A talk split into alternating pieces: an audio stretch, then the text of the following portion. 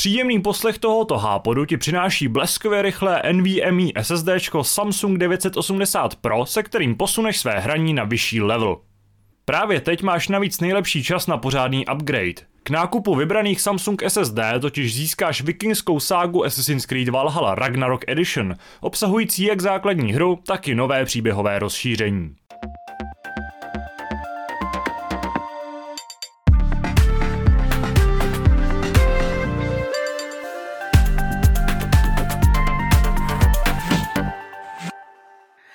Zdravím všechny posluchače u Háporu s pořadovým číslem 839.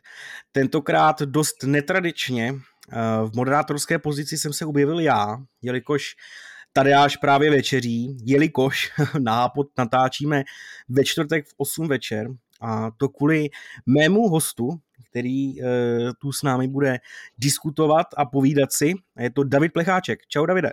Ahoj, ahoj, nazdar, vítám vás u tohohle krásného podcastu, i vás, i vás, i vás, i tebe Radku. Děkuju.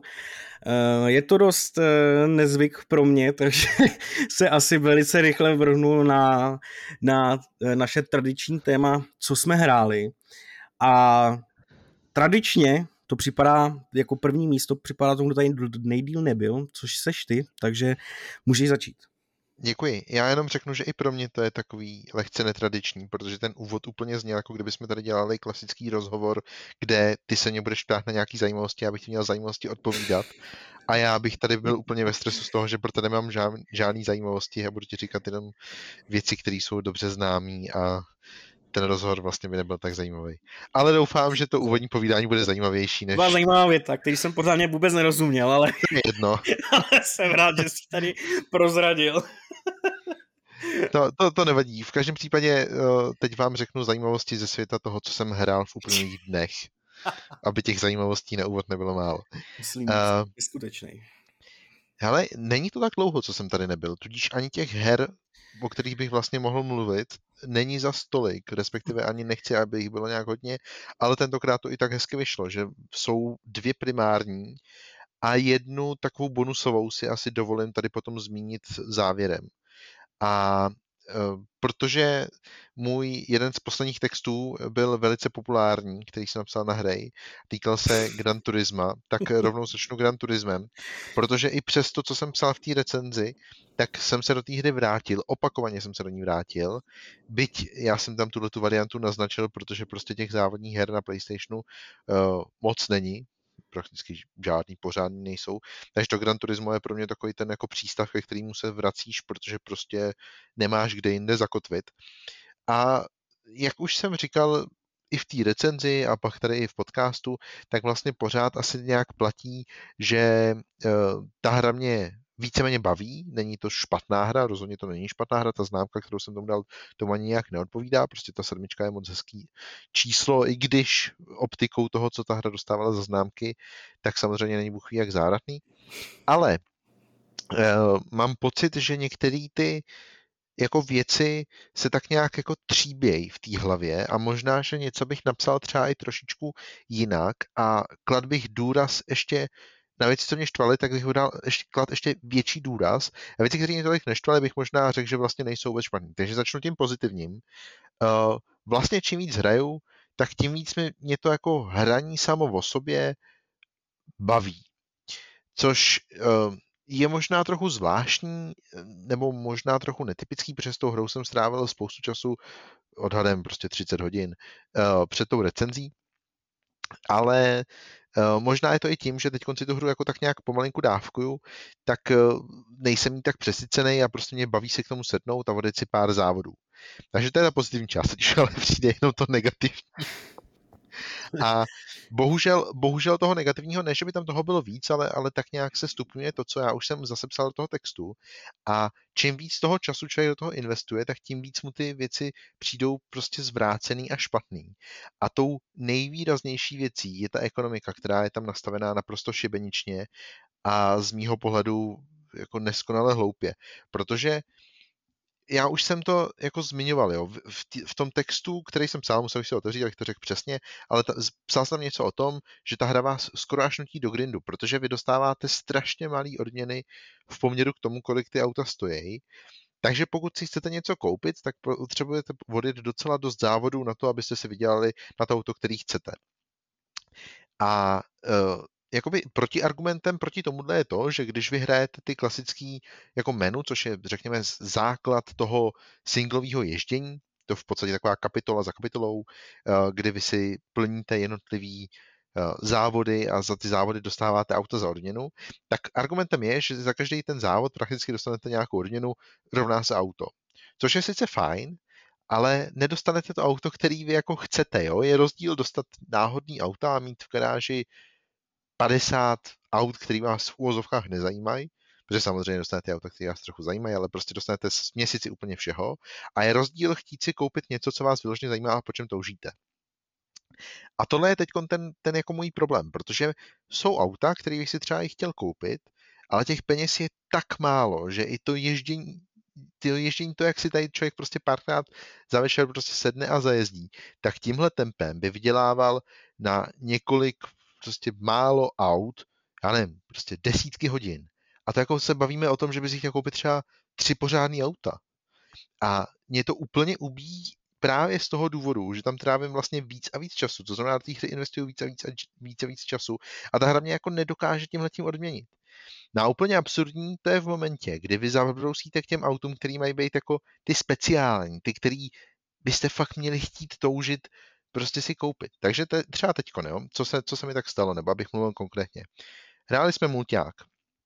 Eh, do mulťáku, hrál jsem s kamarádem, do mulťáku uh, jsme si jako řekli, hele, dáme si tady prostě proti sobě nějaký auta prostě s tím indexem výkonu XY. A já, on měl prostě index výkonu vyšší už prostě ten, ten jako ze všech aut měl třeba nejvíc, já nevím, prostě 800. A já říkám, hele, takovýhle auto nemám. Jak si nějaký třeba koupím. A teď vy vidíte, že prostě na žádný z těch aut logicky nemá, takže já prostě vidím, že mám třeba 400 tisíc. A to auto, který bych si chtěl koupit, stojí kolik? 800 nebo třeba milion. A vím, že si ho koupím za dalších 10 hodin, který v té hře strávím. Bude to jedno jediné auto. Jakmile se ho koupím, tak budu muset trávit dalších 20 hodin, abych si koupil auto, který stojí zase stejně. A koupím si dvě auta a investuju té hry tolik času. To je úplně nesmyslný. A takže jsme se prostě shodli, že, nebo to, to, ten náš čas jsme strávili tím, že si prostě vždycky zvolíme nějakou hranici, kde si teda máme plus minus nějaký auta stejný a prostě si vybereme něco a jezdíme tak jako ze srandy prostě proti sobě. Je to jako strašná zábava, baví mě to v tomhle smyslu, tím spíš, že máte to porovnání s živým člověkem. Ale když si chcete koupit něco lepšího, tak na to prostě nemáte. A jediným řešením, jak to udělat bez toho grindu, je jednoduše to, že si to musíte koupit za reální peníze, protože samozřejmě ty kredity se dají, se dají koupit. A já, to se bavím o autě, který stojí třeba nevím, 800 tisíc, ale jsou tam auta, který, což on, to je taková jako speciální obchod, kde se ty nabídky mění, tak kam jsem teď naposledy vlez, tam to, to unikátní auto stalo 18 milionů.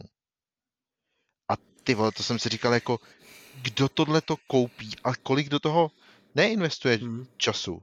To už není o tom čase, ale do toho jako investuje peněz, aby si koupil tohleto auto.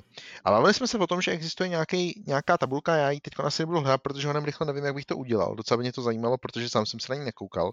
Ale tabulka normálně přepočtu, kolik reálných peněz by vás to stálo, kdybyste si chtěli koupit podobný auto třeba a chtěli byste si to koupit za tu virtuální měnu.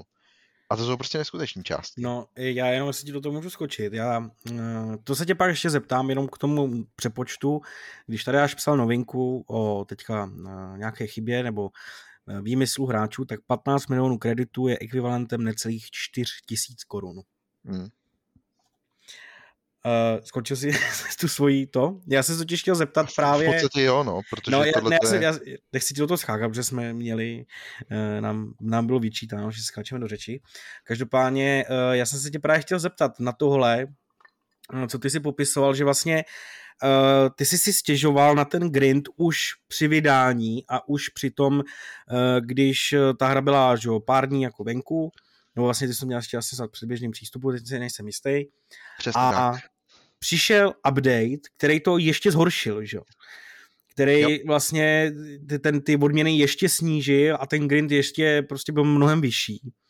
Uh, takže jako vo, takhle, okolik moc se to zhoršilo právě oproti tomu, co ty si, na co ty si stěžoval uh, v recenzi. To je jedna věc. A druhá věc je, že pak jsem se koukal na komentáře, které jsme měli pod tou novinkou a uh, diskutují tam uh, tři naši čtenáři s tím, že jeden uh, tam zmiňuje, že je to svým způsobem dobře a to z jednoho důvodu a to, že ta, ta hra vlastně je podle jeho názoru tvořená vlastně na několika měsíční požitek, to tak říct, jo? že prostě si jako, že budeš prostě jezdit, závodit a stejně jako v reálném životě úspěch nepřichází hned, jak to píše sám čtenář, uh, a že prostě na to dobrý auto si musíš zkrátka dlouho vydělávat. Tak by mě zajímalo, jak jako na to polížíš ty, uh, s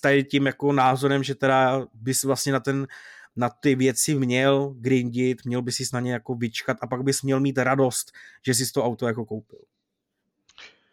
Začnu asi od začátku. Jsi se ptal, v kolik to kleslo. Hmm. Ono se to špatně odhaduje, protože eh, ty odměny oni se stupňují nebo se liší v závislosti na tom, co ty jedeš a, a takhle. Takže já si to úplně přesně nepamatuju a ten, jako vím, že ten, vím, že ten rozdíl není jako v násobcích třeba, abyste někdo takhle představil. Je to prostě a nebude to podle mě ani polovina, je to třeba o čtvrtinu mohli klesnout, něco takového. Nemyslím si, že to hmm. bude, že to bude nějak úplně jako tak drastický. Ale uh, už, ten, už ty odměny předtím prostě, při, už při tom recenzování jako byl problém opravdu uh, já jsem, si, já jsem si za celou dobu, co, co, co hraju, to znamená z mýho pohledu je to tak, teď už to bude blíže možná k 50 hodinám, nevím, tak za celou dobu, co, možná 40, za celou dobu, co hraju, tak jsem si koupil všeho všudy pět aut. A samozřejmě to nejsou ty nejlevnější auta, protože těch nejlevnějších reálně dostáváš relativně dost, nebo takových těch jako dostupných, ale chceš no, si koupit tam... prostě Ferrari třeba, mm, že jo? Tak no prostě... jasně, to tam právě psal i ten čtenář, že jako většinu aut dostáváš a vlastně ten problém s tím grindem se týká jako nižších desítek aut.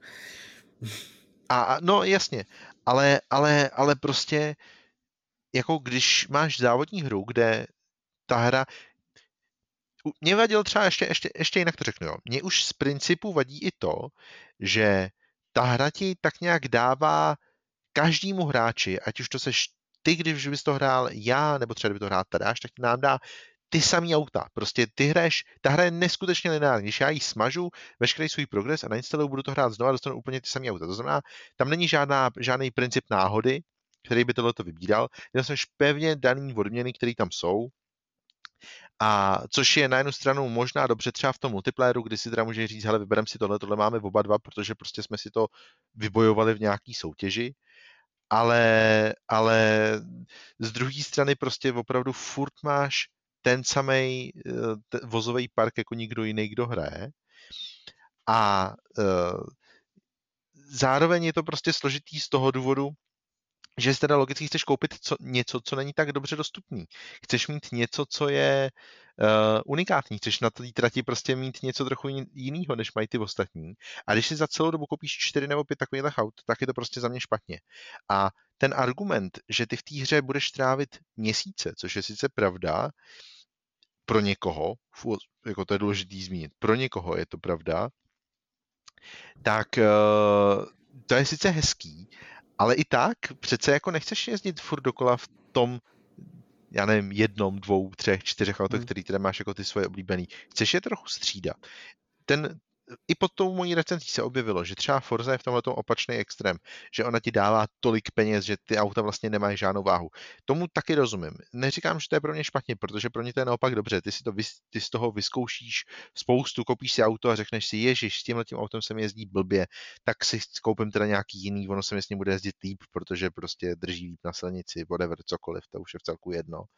A tady, tady tu možnost nemáš. Ty, to se ti navíc taky může stát, jo? Ty si koupíš nějaký auto a ještě ti prostě nebude vyhovovat, takže vlastně ty peníze vyhodíš úplně do hajzlu. A asi bych si přál, aby to bylo teda, když už někde na, na pomezí těchto těch dvou extrémů, ale jakoby rozhodně mi přijde horší to, co dělá Gran Turismo, než to, co dělá uh, Forza, která, jak říkáme, v tomhle opačným extrémem. Rozumím. No, jako Takže... já jsem nehrál Gran Turismo, ale asi s tím souhlasím, protože uh, jako v dnešní době, to tam se tak náš čtenář taky zmiňuje, ale v dnešní době prostě máš jako ve většině her toho přístupu k těm tomu obsahu hodně. Kor, když toho obsahu je tam poměrně dost, že jo, tak uh, chceš ho využít a nechceš na to grindit a... No jasně. A no, je to tak. Je, je, je to prostě... Pro mě ty závodní hry do jisté míry jsou přesně jako o nějakým možná zkoušení, nebo o tom, jako když, když máš teda č, jako vozový park, který čítá 400 aut, tak asi jako chceš těma autama jezdit. Nechceš hmm. to mít... Já vím, že třeba takhle to dělá Need for Speed, jo? My jsme uh, dohrávali třeba Undergroundy, já vím, že tam jsem taky třeba neměl z těch 40 aut, který tam bylo, tak jsem měl prostě pět z nich. Ale ta doba je za A jinde a za B tohle je prostě jiný typ hry, který takhle úplně fungovat nemá. A i třeba ty, když se bavíme o Need for Speed, tak i třeba ty poslední Need for Speed mi přišly, že v tomhle vlastně byly udělaný možná o něco líp, protože prostě tam jakoby si těch peněz vážíš v tom smyslu, že si teda dostáš lepší a lepší auta. Zatímco tady se nedá říct, že bys neměl dobrý auta, jenom to nejsou ty auta, se kterými by si chtěl jezdit. Je to hmm. trochu malicherný, jo, protože si vlastně stěžuješ na to, že máš blbý vkus, než který ti tak trochu doporučuje, doporučují vývojáři. To já neříkám ale tak to prostě bohužel je. A těch hráčů, kteří si to koupějí, je, budou miliony, každý z nich má úplně jinou chuť toho, co se mu líbí a co ho baví a nemůžou, nemůžou si tak nějak jako užít to, co by chtěli a pokud někdo říká, no jo, tak to prostě hrajte půl roku, tak je to vlastně takový jako nucení, který úplně nechceš asi podstupovat, nebo ne každý hmm. to chce podstupovat.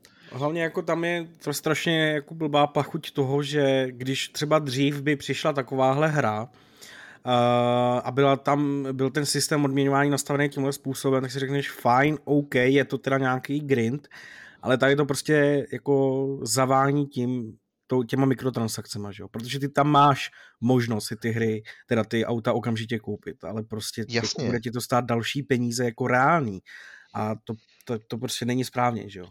Hele, do jisté míry a je to teda v úvozovkách řečený, ale do jistý míry je to takový trochu jako pay to win systém, protože prostě ty si můžeš reálně za reálný peníze koupit něco, co ti prostě pomůže v jakýmkoliv jiném závodě být prostě lepší. A to, to platí pro všechno, že jo? Ty prostě si zapneš nějaký nějaký uh, mulťák, prostě otevřeš si lobby pro všechny, abys tam mě teda někdo mohl připojit. Připojí se k tobě čtyři hráči, protože prostě těch lobby je tam miliarda a na zaplnit tu místnost samozřejmě náhodnýma lidma je trochu problém. Připojí se čtyři hráči, necháš otevřený ten limit toho, toho, vezmeš si úplně nejlepší auto, co máš a přijde borec, který si prostě koupil za čtyři táci prostě nevím kolik kreditů a koupil si to nejlepší, co tam je. No jasně.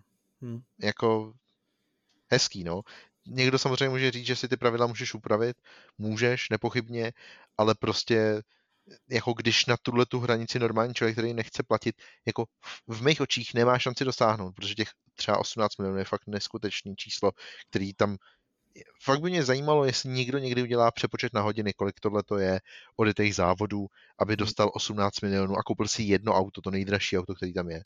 Tak a to ještě možná tam jsou, jsou dražší, já nevím, jestli limity 20 milionů nebo kolik, je v celku jedno, tak uh, fakt mě zajímalo, kolik času by to bylo.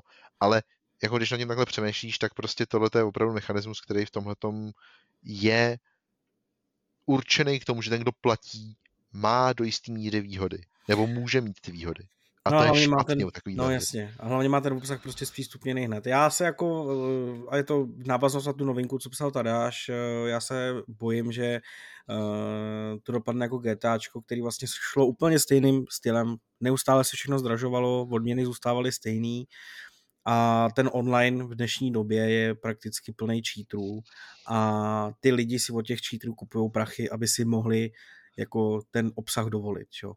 A jako pak jako se akrát zvyšuje počet těch cheatů a prostě je to ne, zacyklený a, a dopadá to špatně. Já jsem někde zaregistroval, že se objevil nějaký exploit, který ti měl umožnit no, no, no. vydělat si mnohem víc peněz. Mm-hmm. A je to jako já, moje historie je spjatá s tím, že jsem jako cheater, jo, ale, ale úplně ty cheaty nevyužívám, ale tady jsem si skutečně říkal, že bych normálně, jako kdybych nebyl línej jak veš, tak bych hmm. si to přečet a zkusil bych nějakým způsobem ten exploit využít, jenom abych, ne abych měl úplně všechno, nechci úplně všechno, ale abych měl jako trochu víc těch možností, než který reálně mám. No jasně. v tom exploitu, co psal Tedáš, tak si mohl vydělat asi 15 milionů za, za den takže no, by se to asi okay. vyplatilo. Neudělal jsem to, takže jsem chudý jako stelní myš, mám furt, furt, furt svých 400 tisíc. Uh, o Ferrari zatím jenom s ním, ale, ale jako zase, jak říkám, prostě i s těma automa, který dostaneš, tak jako to zábava tam je. Já to nechci úplně hejtit, ale to, jak je tohleto nastavený, je špatně. Stejně jako je v mých očích špatně, že ta hra je always online, ale to je zase úplně jako jiná písnička, kterou tady prostě asi nemusíme řešit. To, že ta hra nefungovala 30 hodin, mi vlastně jak trochu fuk, stát se to může, ale spíš nerozumím tomu, proč by ta hra měla být always online. Nerozumím tomu důvodu, vůbec jako kdo s tím přišel a hlavně je úplně jasný, že až se budou někdy za x let vypínat servery, tak to prostě bude jenom, jenom jako k steku. Bude z toho zase velký mrzení a, a tak trochu zbytečně mi přijde. Ale říkám, to je trochu jiná, jiná písnička. Hmm. A vzhledem na to, že tady s námi je i Tadáš, tak než, se pokroč, než pokročím dál, tak se ho zeptám, jestli nemá i on na mě nějakou třeba otázku, která by ho v tomhle směru zajímala. Já jsem právě nevěděl, jestli Tadáš mám přivítat teď, anebo mám přivítat až po tom, co domluvíš, takže bych tady ano chtěl přivítat Tadáše, který určitě moc rád přebere zpátky svou moderátorskou roli. Uh, já zdravím posluchače, děkuji za to, že jste to kluci se mnou odstartovali, respektive jste to odstartovali spolu beze mě, protože já jsem uh, nějak nestíhal ještě cestu, cestu z večeře a věřím, že Radek se v té provizorní roli moderátora osvědčil, respektive se mu povedlo aspoň to tady hezky odstartovat. A, a jinak na tebe asi žádný dotaz nemám, protože myslím, že zase Gran Turismo tady byl propíraný horem dolem už v několika epizodách a, a vzhledem k tomu, že jakkoliv jsou závody tou jako mojí krevní skupinou a tím mým žánrem, kterýmu se věnuju dost možná nejvášnivějc nebo s největší láskou, tak vlastně k týře se neváže žádný moc můj velký zájem a, a vlastně moc nevím, na co bych se zeptal. Takže tam ten trošku Chápu. zbytečný monolog povedu tímhle tím směrem. Dobře, tudíž já se přesunu k druhé hře, protože toho hejtu bylo dost, tak budeme pokračovat s hejtem dál. Uh, já totiž hraju a hlavně poprvé dohrávám, je to ostuda, ale poprvé dohrávám GTA Vice City. já jsem si, uh, já jsem Vice City kdysi dávno hrál, ale pro mě ta éra toho mýho mládí a těch GTAček spočívala v trojce a pak až v San Andreas. To Vice City mě prostě vždycky mělo a nikdy jsem ten příběh nedohrál, nikdy jsem tam nestrávil ani moc času, to moje hraní prostě bylo takový jako velice sporadický, takže jsem věděl, jak to vypadá, a to je tak všechno. A teď to poprvé dohrávám a vlastně jsem chtěl tak nějak jako zjistit, jestli vůbec s odstupem budu schopný eh, ocenit tu hru jako takovou, jaká tehdy byla, jestli budu schopný ocenit ty uh, věci, které přibyly oproti té trojce, protože ta trojka je, jak vyplývalo i z té naší trojrecenze, tak ta trojka je pro mě jakoby ta nejbližší, strávil jsem v ní nejvíc času. A vlastně jsem překvapený, jak, jak jako málo progresivní to Vice City bylo. Ta hra přišla sice jenom rok, o rok později, ty změny tam vidět jsou, samozřejmě, ta doba je úplně skvělá, jakože to zasazení, ale že bych hrál nějakou úplně jinou hru, to se úplně říct nedá, je to opravdu takový ten mezikrok mezi, mezi hmm. tou trojkou a tím San Andreas, což je samozřejmě logický, ale, ale tak nějak v tom mém okolí a nevím, jestli se tady úplně na tom všichni shodneme, nebo jaký vlastně je váš názor, protože vím, že pro Tadáše je nejvíc San Andreas z této trojice a Radek upřímně nevím, jak na tom je. No, problém je, že já jsem Vice City nehrál, že jo? OK, dobře, takže jsi úplně stejná osud jako já. Ano. Ale, ale spousta lidí říká, že Vice City je pro ně ta ikonická hra z toho mládí a že to je prostě úplně skvělý, fantastický a, a nic lepšího není. A chtěl jsem si to ověřit nebo vyvrátit a tak nějak nechci říct, že to vyvracím, ale, ale prostě tak nějak asi jsem čekal, že to bude přesně takovýhle. Bude to hezká evoluce, kde konečně hlavní hrdina mluví, uh, má jméno, uh, a jsou tam motorky, ale ve výsledku jako je ten základ je pochopitelně úplně stejný. Já nevím, mimochodem, kde vznikla ta, eh, ten mýtus toho, že já mám radši San Andreas než Vice City, ale pro mě právě Vice City je ten... Tak jako, uh, řekněme... jak Míra, tak ty nemáš rád hry, že jo? Takže prostě ty mýty se šířejí docela rychle.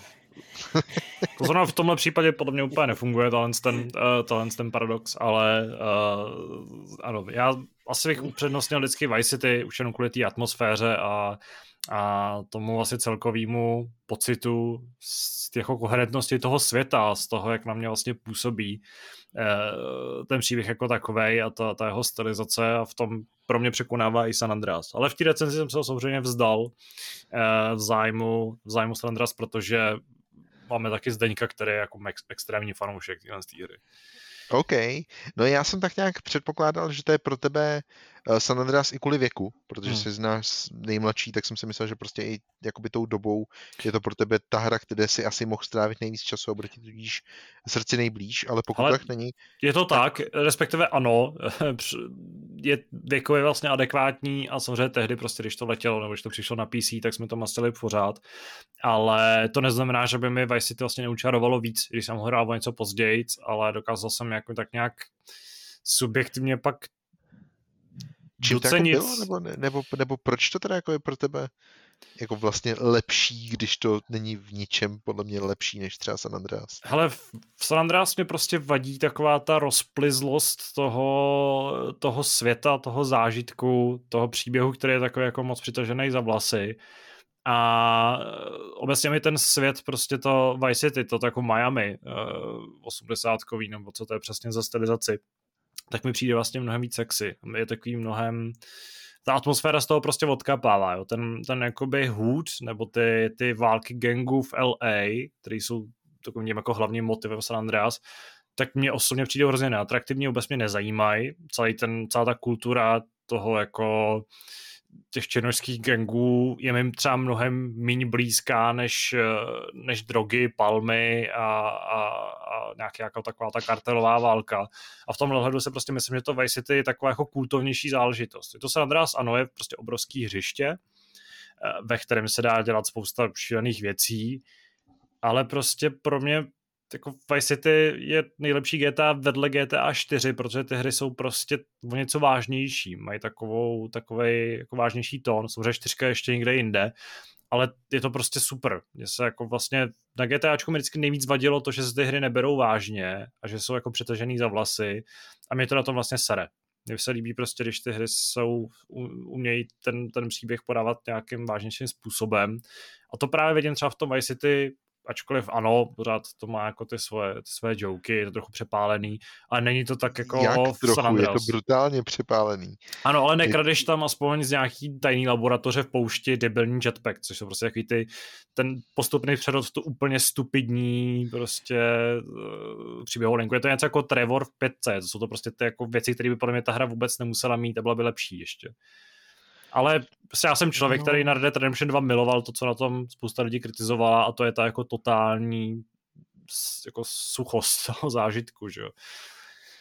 Já to chápu, jako tohle to mě trochu překvapuje, že vlastně tehdy si byl schopný docenit, protože hodně je to ovlivněný samozřejmě i tou dobou, kdy jsme to hmm. hráli, jako jak nám bylo, ale, ale jo, no, jako v tomhle smyslu má to Vice blíž k té trojce a je fakt, že ta trojka mi tou svojí odměřeností nebo takovou tou jak, jak to popisuješ, takovou tou jako, jestli to nazvat debilitou, ale, ale jakože to tam, toho tam tolik není, hmm. ale je tam toho hromada samozřejmě. Já to Vice City mi řekl, že v tomhle tom dokonce ještě dál jak ta trojka, když tam je prostě člověk, který rozstřílí prostě svůj nějaký kazeťák nebo prostě má blbě zastřečenou kazetu a dá to jak špaček, tak si prostě říkáš, tyhle, to je přesně ono, jako to jsou ty připálené momenty, které ta hra měla už od začátku a vlastně jako si z toho dělá jako dá prdel.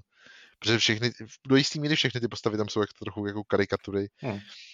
A, a ano, to je to jako samozřejmě ta charakteristická věc série, ale prostě každý ten díl to jako bral z trochu jiného konce a, a obecně to jako dotahoval tu dál, tu, tu míň, prostě, nebo to bylo míň vlastně přehnaná karikaturní záležitost. A v tomhle mě třeba právě nejzovala ta čtyřka, která byla fakt temná, tam toho jako takového tohle z toho při, přiblblýho přehnaného humoru bylo fakt jako méně než třeba v té pětce, kde ta příběhová kampaň přece jen taky už jenom kvůli Trevorovi, který prostě je nejhorší postava, co existuje, úplně debilní, tak uh, prostě ta hra pak pro mě nedokáže tolik jako předat to, ten, tu, tu zápletku nebo tu zá, základní myšlenku, jako dokážou ty, který se berou mnohem vážnějc ale jako já jsem obecně člověk, který volá potom, aby hry probíraly vážnější témata a přistupovali k tomu dospělejc. Ano, je fakt, že lidi, kteří chtějí hrát multiplayer a lítat tam na laserových motorkách, tak tohle to asi nezdílej, tenhle ten, tenhle ten názor. Hmm. jako já úplně s tím jako nesouhlasím, protože podle mě je možný jako vnímat a jako ocenit obě dvě verze, jak ty, jak ty vážný, tak ty komický a, a parodický. Mně se jako líbil jak příběh GTA 4, tak uh, San Andreas, uh, i ty GTA 5, když tam jsem to vnímal no něco míň. Uh, já osobně se teda jako dokážu vždycky přizpůsobit na ten styl, kterým ty výváři to chtějí zrovna vyprávět, kterým oni se rozhodnou prostě ten, ten styl jako brát.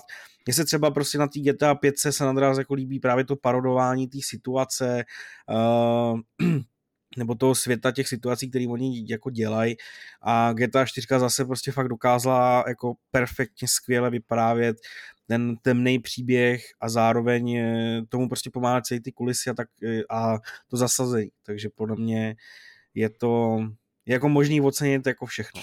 Jo, já to neodsuzuju, já to jako chápu, třeba pětka, když jsem jí hrál poprvé, tak mě nějaký strašně bavila i tím, i to jako trochu ulítlostí a těma nápadama a i tou absurditou často tak mě pobavila, ale přece jen jsem jako víc schopný se naladit na tu, na tu, na tu vážnější notu. Ale nechci se tady u toho jako zacyklit, takže uh, pokračuj, Davide.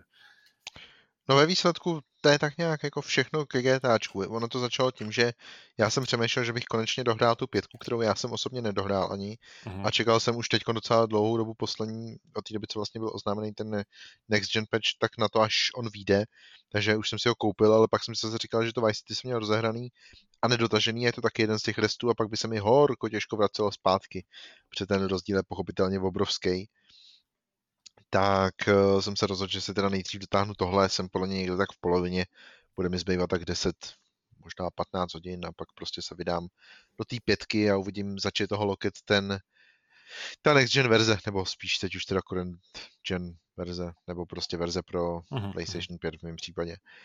A jsem teda hodně zvědavý, protože oni se taky, nebo co jsem slyšel, aspoň tak oni se jako zatím eh, nemluví, Bůh ví, jak dobře a hezky je to teda něco, co, co by asi taky mohlo dopadnout trošičku, trošičku líp, ale já nevím, prostě možná jsme od toho čekali asi jenom trochu víc zem na to, že zase mluvíme o Rockstaru a mohli bychom tady víc prakticky tu samou debatu, kterou jsme vedli, když se vydávala právě ta remasterovaná trilogie, ale s ohledem na to, že jsem to zatím ještě nehrál, a nevím, jestli vy, předpokládám, že ani vy jste zatím, nebo teda hlavně Tadáš, Radek hraje svoji PC verzi, takže ani Tadáš nevyzkoušel, tak ten svůj hate si nechám asi na potom.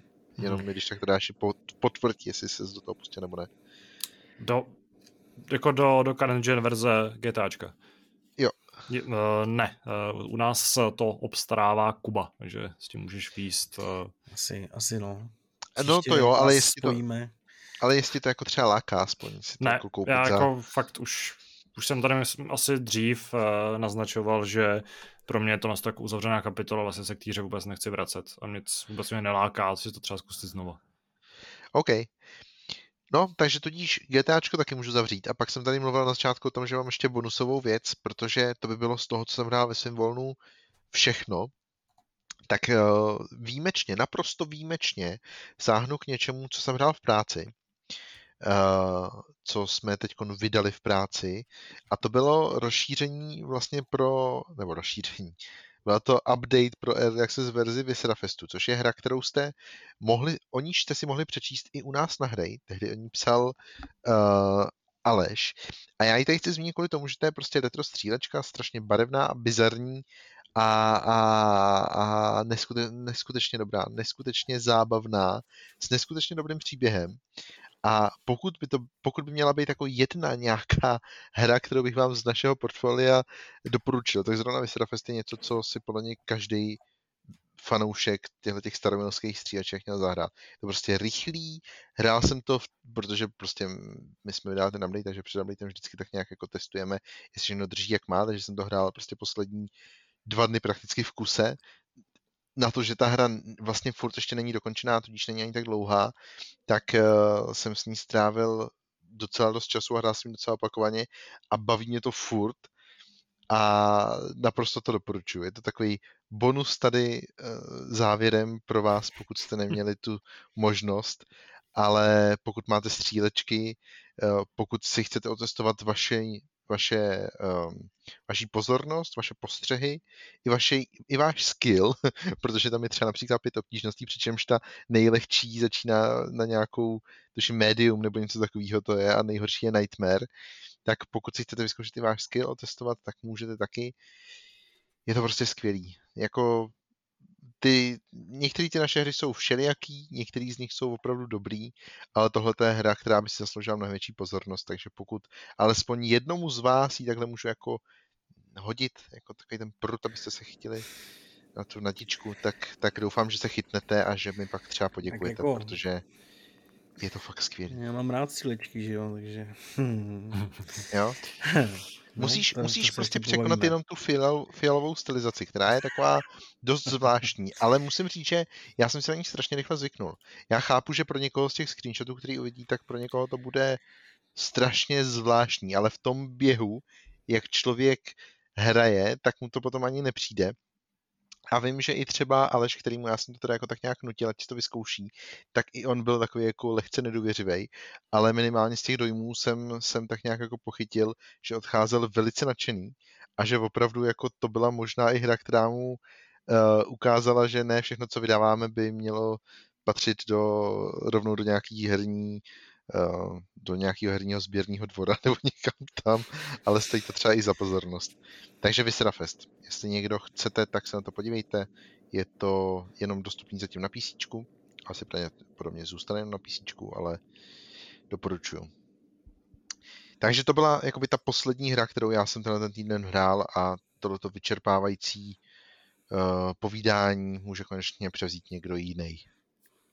Poperte se. Uh, no, musí to převzít. Uh, teď mě musí Radek uvést do děje, protože jsem tady chyběl na začátek, takže nevím, jak jste si to rozdělil, ale předpokládám, nebo jsem z tohohle vytušil, že uh, David, si, začínal. že David začínal. Takže no. Radku, jestli chceš pokračovat, tak klidně můžeš. A to pak uzavřu svým zajímavým titulem.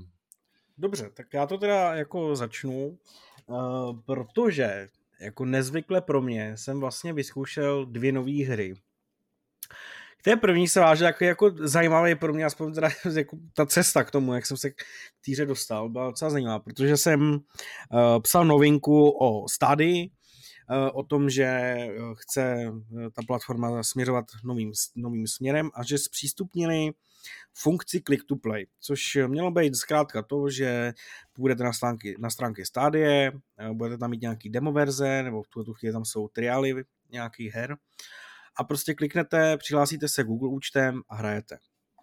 Mně to přišlo vlastně jako, jako skvělej, eh, skvělá možnost si prostě vyzkoušet hry že jo, na pár třeba minut nebo něco takového.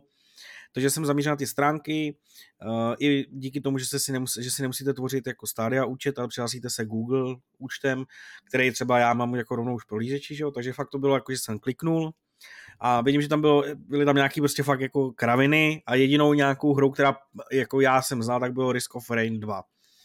Uh, eh, takže eh, jsem, eh, jsem jako kliknul, přihlásil se se, fakt to byla otázka jako pár sekund, bum a, a, a jste ve hře. Uh, já jsem si jako hlavně chtěl vyzkoušet, jak ta stále funguje, ale vlastně jsem se jako přichytil při tom, že už jako třeba 10-15 minut hraju to Risk of Rain a jako baví mě to, jo, prostě ten, ten, eh, ten styl prostě té hratelnosti mě jako baví. Uh, ale bylo to vlastně jako, když jsem psal jako novinku, jo, ve prostřed prostě psaní novinky, takže jsem to jako vypnul. Uh, bylo to triál na hodinu, takže uh, jsem, jsem to jako nechal.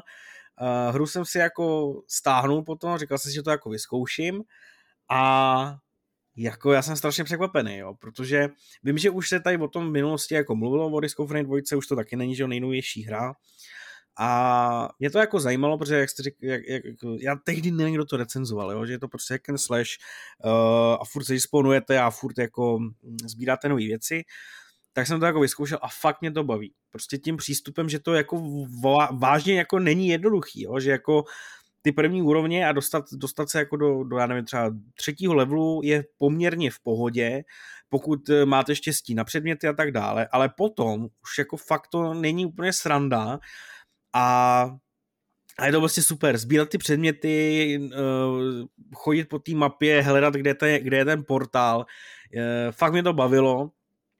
A, a bylo pro mě jako překvapení, protože já uh, jsem si jako nikdy k těm hrám jako nedostal a tak, takže uh, to byla moje první hra. A druhá hra je asi pro, asi pro všechny, ne pro většinu, ale pro všechny neznámá.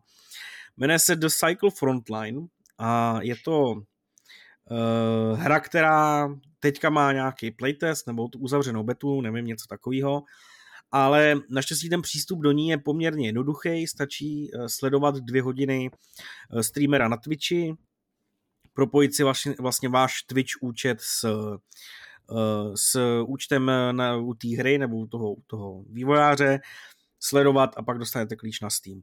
Takže jsem to takhle jako udělal a vlastně i díky tomu, kdo to streamoval, streamovali to prostě nějaký Tarkov, Tarkov hráči a streameři, tak jsem jako zjišťoval a jako zjistil, že ten, ten princip té hry je právě jako, jako Tarkov vlastně, ale hratelností ne, jenom tím principem toho, že se vlastně objevíte na mapě a musíte něco nazbírat a utíct.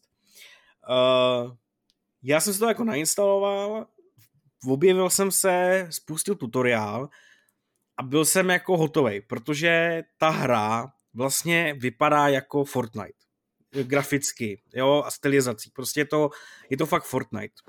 Je to barevný, je to, je to takový kreslený trošku a celý ten pohyb vlastně, i, ta, i ten gunplay je takovej, takový hodně arkádový.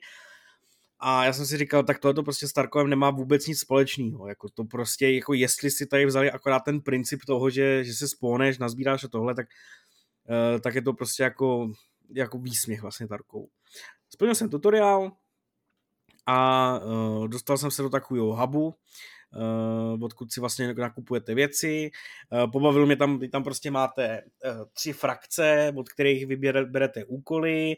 Uh, splněním těch úkolů si u nich zlepšujete reputaci, uh, prodáváním předmětů si u nich zlepšujete reputaci. U každý té frakce vy máte jako speciální předměty, takže jako Tarkov, že jo. máte tam svoji, svůj jako rezidenci, řekněme byt, kde máte vylepšení té rezidence a nějaký generátory, takže jako Tarkov. Uh, máte tam vlastně, uh, je tam uh, systém vybavení, to znamená, že musíte vždycky si vzít batoh, helmu, vestu, nějakou zbraň, do, do ní náboje.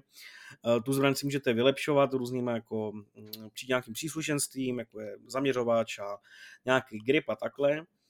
A když uh, si chcete vybrat mapu, jsou tam teďka dvě, když si chcete vybrat mapu, tak si můžete pojistit věci jako Tarkov, takže to, to mě jako fakt pobavilo. No ale jakmile se dostanete do té hry, tak uh, to je vlastně úplně něco jiného. Je to mm, tak, je to sci-fi svět, kde jsou různý příšery, ty jsou úplně všude a zároveň proti vám stojí hráči a velkým tahánkem té hry, alespoň v tuhle tu chvíli, podle mě jsou úkoly. Právě ty od těch frakcí, kdy vás jako hra žene, uh, abyste v nějaký lokaci zabíjeli příšery nebo něco přinesli, uh, někde se objevili a tak dále a tak dále. Takže to je jako velkým tahákem. A uh, právě ta stylizace mě jako hodně mátla v tom, že to nebude tak těžký, jo? že to bude poměrně dost arkádový a tak dále. Po třetí hře jsem jako hodně přehodnotil svůj názor, protože uh, se na mapě jako objevují různý typy příšer, od těch obyčejných až po těch jako, až, až po ty úplně insane. A už jako ta druhá velká příšera je poměrně náročná na zabití, dává vám jako docela dost damage. A když potkáte třeba takhle jako dvě nebo tři, tak máte hodně velký maler a jako chcete zdrhat. A mně se jako několikrát stalo, že jsem vlastně byl až jako vystrašený. Opravdu jsem se jako bál, protože uh, vy si tam můžete uh, na nějaký útěk z té mapy na dvou předem určených místech, které jsou jenom pro vás, přivolat uh, nějakou evakuační loď, kde musíte chvilku počkat, ta loď přiletí. Je to jako docela pěkně udělaný, že ta loď fakt jako dělá bordel a všichni hráči vidějí, že ta loď tam letí, takže se uh, poměrně můžete dost bát, že tam někdo přijde a budeš vás chtít zabít. A když se schyluje ke konci toho serveru, tak tam začne bouřka, uh, začnou tam prostě uh, se ozývat různý jako zvuky nějakých obrovských monster, jsou tam do toho blesky, všude mlha a teď jako když tam jdete, naběhne to do, do pár příšer, uh, najednou se okolo vás objeví hejno, začne to po vás všechno řvát, dává to damage, aby chcete jako někam utíct, tak jako poměrně jsem se bál, ale především jsem se docela dost bavil. Takže uh, mě tohle to jako docela překvapilo. Uh, kdo by chtěl, tak uh, teďka akorát jsem čet novinku, že, tu, že ten playtest prodloužili do 16. dubna a já určitě bych chtěl sepsat jako dojmy uh, z toho, jak si jako myslím, je, jestli ta hra má jako šanci uspět nebo ne a tak dále. Uh, takže, takže víc, víc v článku. A to jsou jako z těch her, co jsem hrál já, vše. No, v tom případě já na tebe navážu, vezmu si slovo. Uh, můj týden uplynulý, respektive ta doba uh, od minulého nahrávání, tak se nesla především ve jménu jednoho konkrétního titulu, o kterém jsem minule ještě nesměl mluvit, když jsem s ním nějaké zkušenosti měl, ale tentokrát už, už můžu, protože recenze vyšla v pondělí. Uh, jde o Ghostwire Tokyo, což je uh, vlastně třetí hra od studia Tango Gameworks, uh, tvůrců Evil Within. A uh, to samozřejmě studio s docela, docela uh, řekněme, jako významnou historii jeho zakladatelů a v, má to hodně co společného s hororem. Na druhou stranu právě Ghostwire Tokyo je vlastně první titul, který se trochu od, odklonil od toho hororového stylu, i když ta hra se trochu jako pohrává s nějakými motivama strašidelná, mystična, Uh, tak to vlastně není úplně čirý horor, příběhová, příběhová linka je celkem, celkem jednoduchý nástin, kdy vlastně se Tokiem, opravdu tím městem, uh, tou japonskou metropolí, šíří taková záhadná mlha, uh, která vlastně mění, nebo spíš jako do sebe nějakým způsobem absorbuje obyvatelstvo toho města. Zůstává akorát všude po ulicích auta nastartovaný, v, v domech normálně se svítí, v obchodech vyhrává hudba, všechno je zachovaný v takovém tom jako opuštěném stádu, nebo čerstvě opuštěném stavu a všude se válí oblečení, který tam po sobě zanechali ty obyvatelé. Hlavně hrdina naštěstí to s tím vlastně netrpí, protože je to vlastně mladý, mladý uh, klučina, který se jmenuje Akito a z nějakého neznámého důvodu jeho tělo vlastně obsadila duše takového cynického detektiva, který zároveň přináší do hry to umění těch jako takového toho jako ge- gestikulačního souboje, nebo jak to nazvat. Je to, to je vlastně taková jako asi nejcharakterističtější záležitost, nejcharakterističtější prvek Ghostwire Tokyo, pokud jste tu hru viděli nějakým záběru, tak nebo gameplay, traileru, tak tohle už je ta věc, kterou si pamatujete nejlépe. Uh, principiálně jde vlastně o nějakou akční adventuru, já bych to nazýval klidně i střílečkou s nějakými RPG prvky, protože opravdu principem je to, že procházíte po Tokiu, po cestě plníte úkoly uh, různého ražení, většinou, že někam jdete, něco sbíráte, někde se snažíte odhalit nějaký tajemství. A do toho vám samozřejmě po krku jdou vlastně obyvatelé města, respektive jejich těla, který už nemají duši, což znamená, že teda většinou nemají ani hlavu a ty vám jdou nějakým způsobem, jako vám chtějí znepříjemnit ten život. Uh, vy je zabijíte pomocí tohle z toho, tohle z toho vlastně nějakého prstového karate, nebo jak to přímo nazývali autoři. A uh, je to vlastně jedna z těch prvních věcí, které vás začnou na Ghostwire Tokyo bavit, protože ten soubojový systém je jednoduchý, je strašně samozřejmě efektní, jako ty, ty, ta, ty přestřelky, kde ta hlavní hrdina jako pálí z těch prstů, nebo tam mezi nimi motá nějaký ty bomby, protože postupem času se učíte eh, ovládat víc elementů, kromě základního větru, tak se pak dostanete k ohni, vodě a v momentě, kdy vlastně otevřete trhlinu v tom nepříteli, tak z něj můžete vytrhnout nebo vytáhnout jeho jádro, což vás odmění vlastně manou v podstatě, za kterou pak můžete kouzlit dál. A tohle to všechno prostě vypadá strašně cool. Na záběrech to vypadá fakt jako stylově, říkáte si jo, prostě to hlavně hrdina je fakt borec, různě tam jako láme ty prsty, eh, motá tam z nich nějaký jako provázky, kterým vlastně vytahuje z těch nepřátel, nepřátel tu duši. A bohužel s tím souvisí i vlastně jedna z těch jako nejnegativnějších záležitostí a to, že Ghost Tokyo postupem času začne být trošku stereotypní v tom ohledu. Minimálně souboje nejsou moc uh, objevný a ten soubojový systém vlastně není zas tak strašně variabilní. Nepřátelé po vás jdou prostě jako slepice po flusu, snaží se k vám přiblížit, uh, nějakým způsobem vás jako zdrbat, uh, pak teda později narazíte na silnější nepřátelé, který třeba lítají a házejí po vás koule, nějakýho, nějaký energie ale vlastně v tomhle tom modu jako nepřináší teda nic moc extrémně přelomového a kromě těch tří elementů, tak máte k dispozici ještě luk, který prostě střílí šípy a that's it. A pak máte vlastně uh, amulety, které jsou takovej, taková náhrada za, za granáty, nebo prostě fungují jako granáty a můžou vám nějakým způsobem jako zjednodušit život uh, v souboji proti davu. Takže v tomhle ohledu bohužel pak ta variabilita trochu dojde. Uh, Ghost War Tokyo je mimochodem zajímavá hra v tom, že je přijímá dost rozporuplně. Já jsem ji nakonec v recenzi udělal osmičku, takže pokud vás zajímá a nebude vám stačit tady moje jako v krátké vyprávění, tak doporučuji je přečíst. Uh, myslím, že tam popisuju... No poslechnout. Dost... A poslechnout taky, ano. Myslím, že tam velmi, velmi konkrétně uh, popisuju, popisuju si záležitosti, ale v jiných recenzích respektive třeba podle Metacritic, tak se to hodnocení pohybuje od 40 po 100, což je už opravdu jako šílený rozpětí.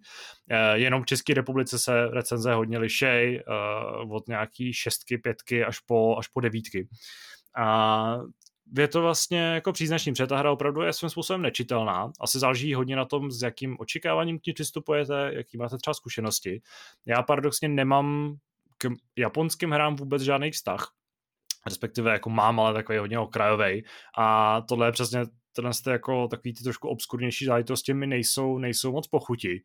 Ale zrovna u Ghost Tokyo mi prostě to japonská stylizace a ta kombinace ty jako západní jako normál, nebo toho, na co jsme zvyklí, prostě ty, řekněme, normálnosti v tomhle příkladě, eh, případě, eh, když budu trošku jako příkrej. A ty japonské divnosti, tak vlastně mi úžasně vyhovovala, protože ano, ta, jako ten základní loop je celkem normálně obyčejný, nepřekvapí vás tam žádný fakt divný hratelnostní principy. Je to o tom, že chodíte po městě, střílíte, plníte úkoly, v jednoduchém RPG systému pak vylepšujete takovým jako hodně základním způsobem ty schopnosti postavy a, a můžete si nějakým způsobem oblíkat z nějakých jako předmětů, který nacházíte po světě. Ale pak jsou tam samozřejmě ty jako trošku divnější zážitosti, kromě toho, že příběh jako takový je takový trošku zvláštní a ty postavy v něm jsou takový jako dost japonský, přirozeně, tak eh, ten svět není úplně mrtvý, pohybuje se po něm spousta zvířat a kromě toho je tam prostě po ulicích běhají psy a vy můžete kupovat žrádlo a oni vám pak vykopou mince, protože zároveň ve hře funguje, což je taková co typická japonská věc, dost robustní systém nákupů, kdy můžete chodit do večerek a v nich si můžete kupovat třeba, no, no prostě v týře asi 40 nebo 50 druhů různého jídla, jo. A ještě se od sebe liší tím, že to, to jsou prostě nějaký smažený knedlíčky a tohle to jsou knedlíčky na, na špejly a teď tam máte popis toho, jak se to jídlo připravuje, že se smíchá mouka s vodou a, a, a takový podobný jako detaily. A tyhle ty věci využíváte, protože se s nimi léčíte. Ale jako můžete mít jenom tři vodední věci, pak když si vylepšíte postavu, tak jich můžete mít asi až sedm. Ale v týře těch jako druhů tohle z toho léčivého předmětu úplně nevřestané množství. A tohle to si nakupujete ve večerkách. Ve večerkách vás obsluhují levitující kočky, které na vás mňoukají. A krom toho levitující kočky zároveň jsou i vlastně sběratele veteš, veteše, protože vy vlastně nacházíte ve světě skrytý předměty a ty pak prodáváte za ty mince a, a třeba vlastně v, ve stáncích s nějakým jako grilovaným masem vás taky obsluhuje kočka a, a pak si s vámi promluví, přeji umíte číst myšlenky. A, a pak si prostě můžete v, vlastně v FPS hře, kde vidíte tu postavu jenom v kascénách, tak si můžete kupovat nové boty nebo prostě nový, novou košili si můžete koupit a oblící a takovýhle trošku jako obskurní záležitosti v týře jsou, ale vlastně vás to třeba doplňujete ještě, ještě posledně doplňujete manu pomocí toho, že vlastně rozbít takový levitující předměty. A samozřejmě můžete navštěvovat během toho průzkumu světa všechno možný, takže dost často třeba narazíte na obří levitující kočku zlatou, porcelánovou na záchodě a vy ji rozbijete a tím vlastně získáte peníze, abyste si mohli od vlastně kočky obchodnice koupit psí žrádlo, aby vám pes se mohl vlastně vyhrabat pár mincí. Takže to jsou prostě takové jako detaily a takové jako niance, které ano, prostě vám ukazují, že nehrajete úplně typicky jako západní americkou evropskou hru. Ale vlastně prostě jich tady není moc, není to úchylný. Já jsem si třeba vzpomínal na to, když jsem se snažil hrát D4, Dark Dreams Don't Die, kde tam prostě ty principy toho jako právě tam taky si pamatuju, že jste mohli nakupovat prostě nějaký dárky pro, pro nějakou tu postavu a kupovat jídlo a kde si co si. V, která měla být prostě jako typicky jaká příběhová adventura. Uh, a tam mi to prostě přišlo, že ty principy tě jako fakt komplikují to hraní, protože na ně nejsi zvyklý. Ale tady to tak není. Tady to je prostě západní hra, která akorát má takovýhle vrtochy. A vlastně je to úžasně osvěžující záležitost. Takže tohle vlastně mě, mě jako potěšilo obecně prostě Ghostwire Tokyo, jak říkám, ty další podrobnosti vysvětlu v recenzi, ale za mě je to určitě titul, kterým byste měli věnovat pozornost, zvlášť pokud máte rádi, rádi podobné projekty. Není to nějak zásadně hororová, hororová záležitost, ale prostě třeba design nepřátel je zajímavý, jejich nazvučení je super, uh, soundtrack je skvělý, město je krásně detailně zpracovaný, i když je tam třeba spousta památek, který jsem si myslel, že jsou jako autentický a oni úplně nejsou, jsou to prostě nějaký smyšlený, smyšlený uh, místa na, tom virtuálním Tokiu. A mezi ty základní chyby, prostě kromě té vlastně variability, kterou jsem zmiňoval, tak obecně patří nízká nějaká jako kreativita některých prvků, protože eh, řada vedlejších úkolů je zajímavá, eh, jsou nějak inspirovaný jako v japonskou mytologii, potkáváte tam nějaké stvoření, řešíte tam problémy obyvatel města, ale eh, velká část z nich spočívá v tom, že vlastně něco uděláte jednou a tím se vám odemkne na mapě prostě 20 políček nebo 10 políček, ve kterých je, tuhle tu činnost děláte furt dokola. Takže vy vlastně potkáváte takový žabáky kapa, který musíte nalákat na okurku a oni ji sežerou a pak ho můžete skočit dozad a sebrat mu jako, jako kamínek. A tohle to prostě taky v týře, prostě narazíte na jich 8 z těch, z těch míst, kde se děje to samý, eh, chytáte 8 nějakých létajících prostě županů, který mají vlastní myšlen, mají vlastní mysl a, a snaží se vám utíct a tak dále. A to jsou bohužel ty věci, kdy později, když vlastně tou hrou procházíte a už se to ty věci jako s nimi seznámíte, tak uh, vám přijdou dost, dost stejný. Nebo vás vlastně ta hra jako cpe nebo hází a umožňuje vám pořád tu stejnou, stejnou záležitost. Ale prostě ten základní koncept, základní hratelnost je skvělá, ten svět je detailní, uh, soubavý systém je teda efektní a cool, jak jsem tady říkal, a vlastně taky tu hru dohrajete prostě za 15 hodin, což je celkem příjemná, příjemná změna oproti, oproti titulům, u kterých musíte sedět 70-80 hodin, abyste se někam dostali. Takže je to taková pěkně uzavřená příběhová záležitost. A pokud třeba hledáte cestu k japonským hrám a právě ještě nemáte úplně řekněme, vytříbený vkus na to, abyste vlastně zvládali některé ty divočejší záležitosti, tak myslím, že tohle by mohla být, uh, mohla být skvělá vstupní, vstupní brána. Spoustu věcí jsem tady neřekl, zamlčel, respektive jsem se k němu nevyjádřil. A je to schválně, abyste taky třeba měli co objevovat, protože a myslím, že Ghost of Tokyo, velká část toho, té atraktivity té hry spočívá i v tom, že vás překvapí něčím a něco zajímavého v ní objevíte. Závěrem se zmíním jenom to, že Ghostwire Tokyo vlastně skvěle využívá ovladače DualSense, takže pokud máte PlayStation 5, uh, tak je to určitě jedna z, jedna z her, která vám ukáže, co vlastně tvůrci s tím, s tím, s tím, s tím vynálezem dovedou zajímavého. No a to je za mě asi všechno, protože uh, hrál jsem taky Assassin's Creed Valhalla, ale k tomu jsem se tady vlastně vyjadřoval minule a zase jsem hru ještě nedohrál. Respektive jsem nedohrál to, to DLCčko, který, který mám takhle na, uh, který mám na krku. A asi se o tom budeme mluvit třeba ještě příště. No a pokud kluci k tomu nemáte co dodat, nemáte nějaký dotazy, dávám vám prostor asi, tímto. Asi ne. já jsem jenom chtěl, promiň, já jsem jenom chtěl poznamenat, že jak jsme se o tom bavili, právě o tom Ghostwire Tokyo, tak jsem z tady těch jako koček a psů a um, to popisování právě tím, že jsem nehrál žádný, žádný jako podobně uh, tvořený hry, jako tak jsem z toho byl úplně hotový. A to hlavně jako z toho důvodu, že fakt do toho někdo vloží energii a naprogramuje to, jo, protože furt se jako tady v objevu zprávě nikdo nemá vývojáře a, a že nechtějí jako dělat věci navíc, že jo, které nejsou potřeba, tohle přesně jsou jako věci, které by tam pro mě vůbec nemuseli být a hlavně by mě zajímalo, jestli opravdu se to ta třeba eh, ta azijská kultura nebo azijská komunita hráčů jako žádá, aby to tam tak jako bylo. Já si myslím, že to je prostě nějaká asi věc zvyklosti a, prostě to v těch hrách, které ty, které systémy fungují. A vlastně to jako zapadá i do té mytologie té hry, tam to vlastně nepůsobí nějak extrémně napět, zatímco prostě ve hrách typu Jakuzy tam prostě souboj s nějakým rozzuřeným opičákem v bagru, co si pamatuju, jsem viděl, když jsme to hráli se Zdeňkem na nějakém vysílání, tak tam podle mě tohle věci jako tolik nesedí, nebo tak smysl hmm. nedávají, ale tady ano, v tom vlastně světě bez, bez, bez lidí, kde ty duše těch zvířat mají nějakou svoji roli, tak uh, tam to v ten moment celkem jako dává smysl. Ale Ano, je to prostě věc, na kterou se musíš nějakým způsobem naladit a nějakým způsobem se na ní zvykat.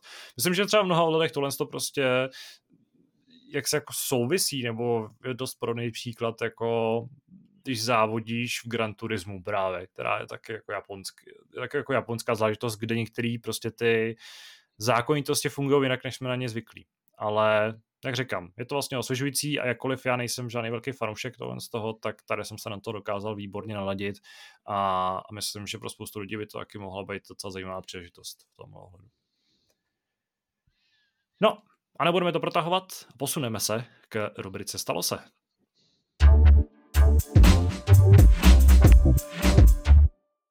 Minulý hápot jsme natáčeli ve čtvrtek večer a bylo to vlastně těsně předtím, než proběhnul uh, stream State of Play, který tentokrát neukazoval žádnou PlayStationovou exkluzivitu, ale ukazoval hru, na kterou se minimálně já s Davidem velmi, velmi těšíme.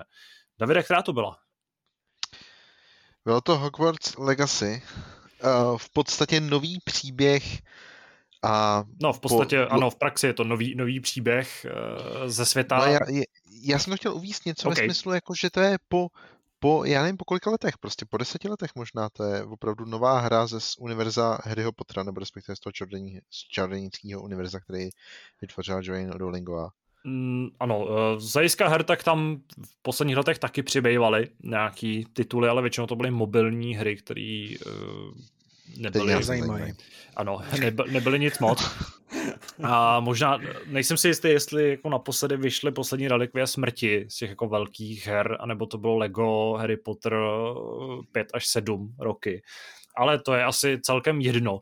Uh, z Hogwarts Legacy jsme viděli poměrně tučný, tučný příspěvek, konkrétně 15 minut, uh, řekněme, přímo z hraní, kde nám autoři vlastně představili většinu, řekněme, systémů a mechanismů hry, uh, nebo obecně nám ukázali, o co vlastně v Hogwarts Legacy půjde. A já vlastně nevím, jako se teďka z které strany to vzít, protože možná můžeme jenom tak na úvod nastínit, jak velký nebo malý fanoušci Harryho Pottera jsme. A možná můžete začít ty Radku, protože předpokládám, že tam bude ten zájem asi nejmenší. Tak nejmenší, jako bych úplně neřekl. Já jako jsem viděl všechny, všechny filmy, četl jsem teda jenom, jenom posle, jako sedmý díl. Ano, takže nejmenší ten zájem. Ano, dobře. Ano, z vás, z vás ten, nejmen, ten zájem je nejmenší, ale overall jako se, se na to těším, protože Uh, ať tak či onak, já třeba považuji uh, fantastický zvířata za co, jako poměrně dobrý, se, dobrý filmy, mně se prostě líbí, baví, baví mě.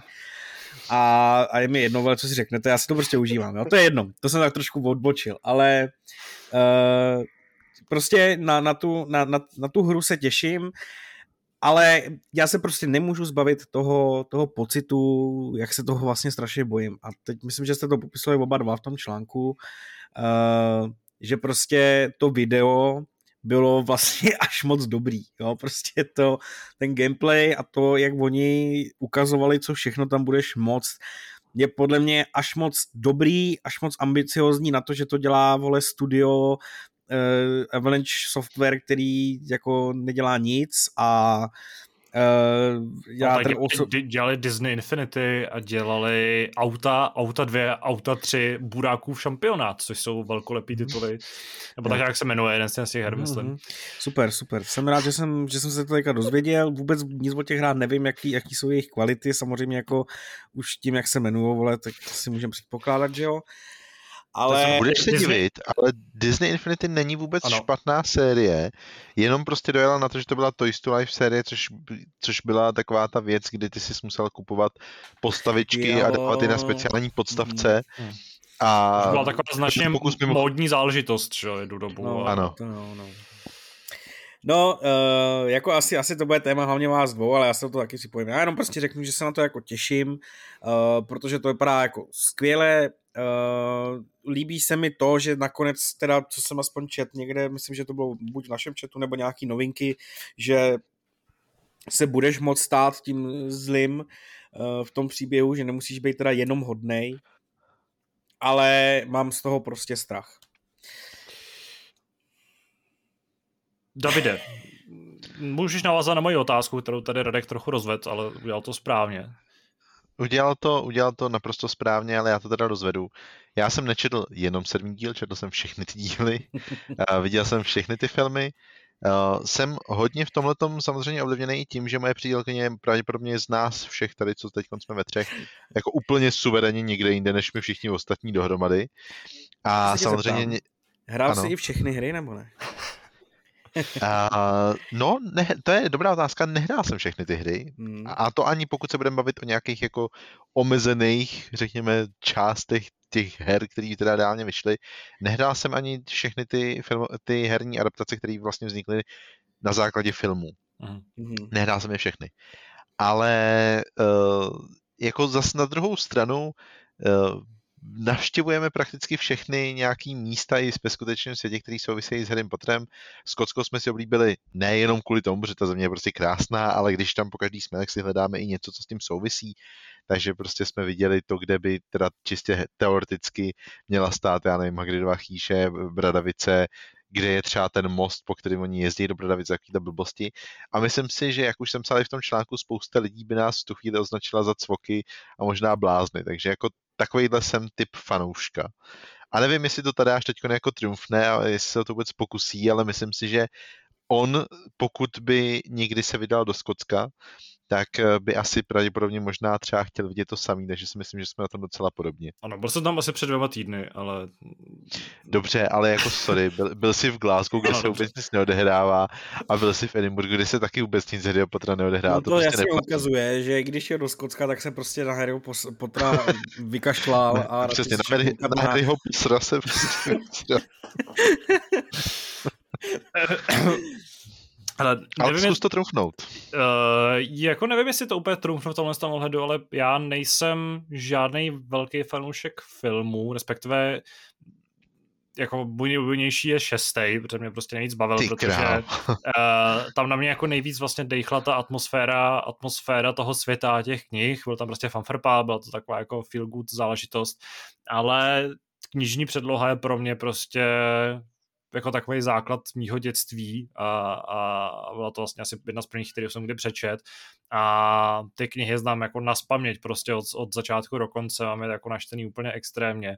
A ten svět, s tím světem jsem dost dlouho žil, dneska už to úplně tak jako neplatí, respektive jsem ten zájem ztratil, občas si otevřu jenom wiki a vlastně si pročítám nějaký podrobnosti a konkrétní nějaký jako připomínám si prostě některé ty reálie toho světa, ale na Hogwarts Legacy se samozřejmě těším, protože právě jsem třeba docela jako velký fanoušek těch herních, tomu těch adaptací uh, filmů, respektive pro mě ta vlastně nejvýznačnější část, tak uh, je éra čtyřky a šestky. Uh, s tím, že teda čtyřka není moc dobrá hra, ale vlastně pětka a šestka, no, Fenixův řád a, a, a Prince dvojí krve, od EA uh, měli třeba mimo český dubbing, normálně opravdu těch vlastně dubérů, který dubovali v, vlastně ty postavy ve filmech a nabízeli celý Bradavice. Nabízeli ten otevřený svět Bradavice, jakkoliv ty hry jako samotný prostě hratelnosti nebyly nějak zázračný a třeba to kouzení v nich a minihry, lektvarový a tyhle věci nebyly až tak zajímavý, tak jenom ten prostě koncept toho, že jsi mohl opravdu projít celý ty Bradavice, prostě se proběhnout po těch chodbách, pro, jako projet se po těch vlastně pohyblivých schodech v té velké síni, mohl si vyběhnout na ty pozemky a potkávat tam ty, ty postavy a ty další vlastně nějaký obyvatele toho, toho té školy, tak byly prostě hrozně super. A tohle je prostě ta věc, na kterou se u Hogwarts Legacy těším. Stejně jako tady zmiňoval Radek, tak ano, i mně přijde to, co jsme vlastně viděli, až jako neuvěřitelný. Prostě těch uh, možností v té hře opravdu bude naprosto absurdní množství. Třeba malinko mi jako dodalo optimismu to, že nebudeš studovat vlastně celých sedm let, budeš studovat od pátého ročníku. A jestli jsem to teda dobře pochopil, tak prostě budeš studovat ty tři roky poslední. A ta tvoje postava z nějakého prostě z prdele vytaženého důvodu nemohla do té doby na tu školu chodit, ale zase to nějakým způsobem odpovídá těm jako hratelnostním principům, že se aspoň budeš moc v rámci tutoriálu rychle naučit některé ty prvky a nemusíš čekat pět let, než, než se nějakým způsobem na, našprtáš. A tohle to všechno mi vlastně jako spíš dává smysl a spíš mi dobré dodává naději, že je to vlastně zvládnutelný sousto, ale ano, zvládnutelný sousto pro studio, který doteď prostě vyvíjel budíš Disney Infinity ale vedle toho prostě vyvíjeli jako herní adaptace aut, což prostě opravdu jsou jako ty maličkatý hry a předtím vyvíjeli nějaký takový ty totální jako Disney odpady. A... Jestli můžu v rychlosti, ano. tak já, já si možná vzpomínám na jednu z recenzí i těch aut na nějakým webu, už nevím, to bylo, zazněla, že ani tohle není úplně špatná Uh, já moc ty jako poslední třeba byly docela dobře hodnocený, ale prostě ano, jsou to jenom herní auta, nejsou to, není to prostě obří uh, akční adventura ze světa Harryho Pottera, která má takové ambice, jako má Hogwarts Legacy. Pokud se ty ambice podaří naplnit, tak prostě věřím, že to bude, zvlášť pro fanoušky té předlohy, naprosto jako orgastický zážitek, že prostě ta hra dokáže, na, jako nám chce nabídnout toho úplně neustále množství, budeš tam vytvářet tu postavu, můžeš se tam nějakým způsobem uh, jako, že co mě třeba zajímá, jak bude fungovat výběr kolejí. To je upřímně pro mě jako dost velká neznáma, jestli ty si budeš vybírat sám, nebo na základě toho, jaký ty postavy přisoudíš vlastnosti, tak budeš jako usazený do jedné z těch kolejí. Ale je super, že budeš prostě, že, že se zase jako poprvé vlastně v herním světě podíváme mimo nebelvírský, nebelvírský uh, komnaty, protože tam samozřejmě se odehrávala docela z, jako důležitá část těch předchozích dílů, ale třeba konkrétně mrzimorský a havraspárský komnaty tak vlastně ve hrách vůbec jako prostor nedostávali. Uh, víme, se podíváme třeba do kuchyní za, za, uh, za skřítkama, vlastně bradavickýma. A to jsou prostě takový ty detaily, na kterých se jako fakt těším. A vedle toho mě se mi prostě strašně líbí třeba ten moment z konce traileru, uh, kdy vlastně na hypogrifovi prolétáš nad nějakou pláží. Takže tam prostě bude ten otevřený svět a už i z nějakých těch jako záběrů, z nějakých dungeonů mi přijde, že možná ten svět bude obsahovat i nějaké jako exotičtější lokace, že prostě nebudeš cestovat jenom po, po té Velké Británii, no, konkrétně po Skotsku, uh, zřejmě v třeba bude i Londýn nějakým způsobem, jako obsazený, ale že se podíváš třeba i někam jako na Blízký východ nebo někam do Egypta, tohle jsou prostě takový už překvápka, který ti můžou autoři přichystat a tohle je prostě věc, na kterou já jsem fakt extrémně zvědavý. Pokud se prostě povede dotáhnout do úspěšného konce, protože pokud je jedna věc, který se bojím, tak je to to, že tam dostaneme tenhle, ten, tuhle tu paletu, nebo tuhle prostě velkou, velký výběr těch mechanismů, funkcí, možností a prostě nějakých činností, které v týře budeš dělat. Eh, ten trailer ukázal, že prostě se tam bude jezdit u Gringotů eh, na, na vozících v rámci nějakého příběhového, zřejmě jako nějaký mise, že budeš eh, v komnatě nejvyšší potřeby mít nějakou svoji zahradu, kde budeš prostě si stavět domy a budeš tam vlastně chovat těch kouzelný zvířata.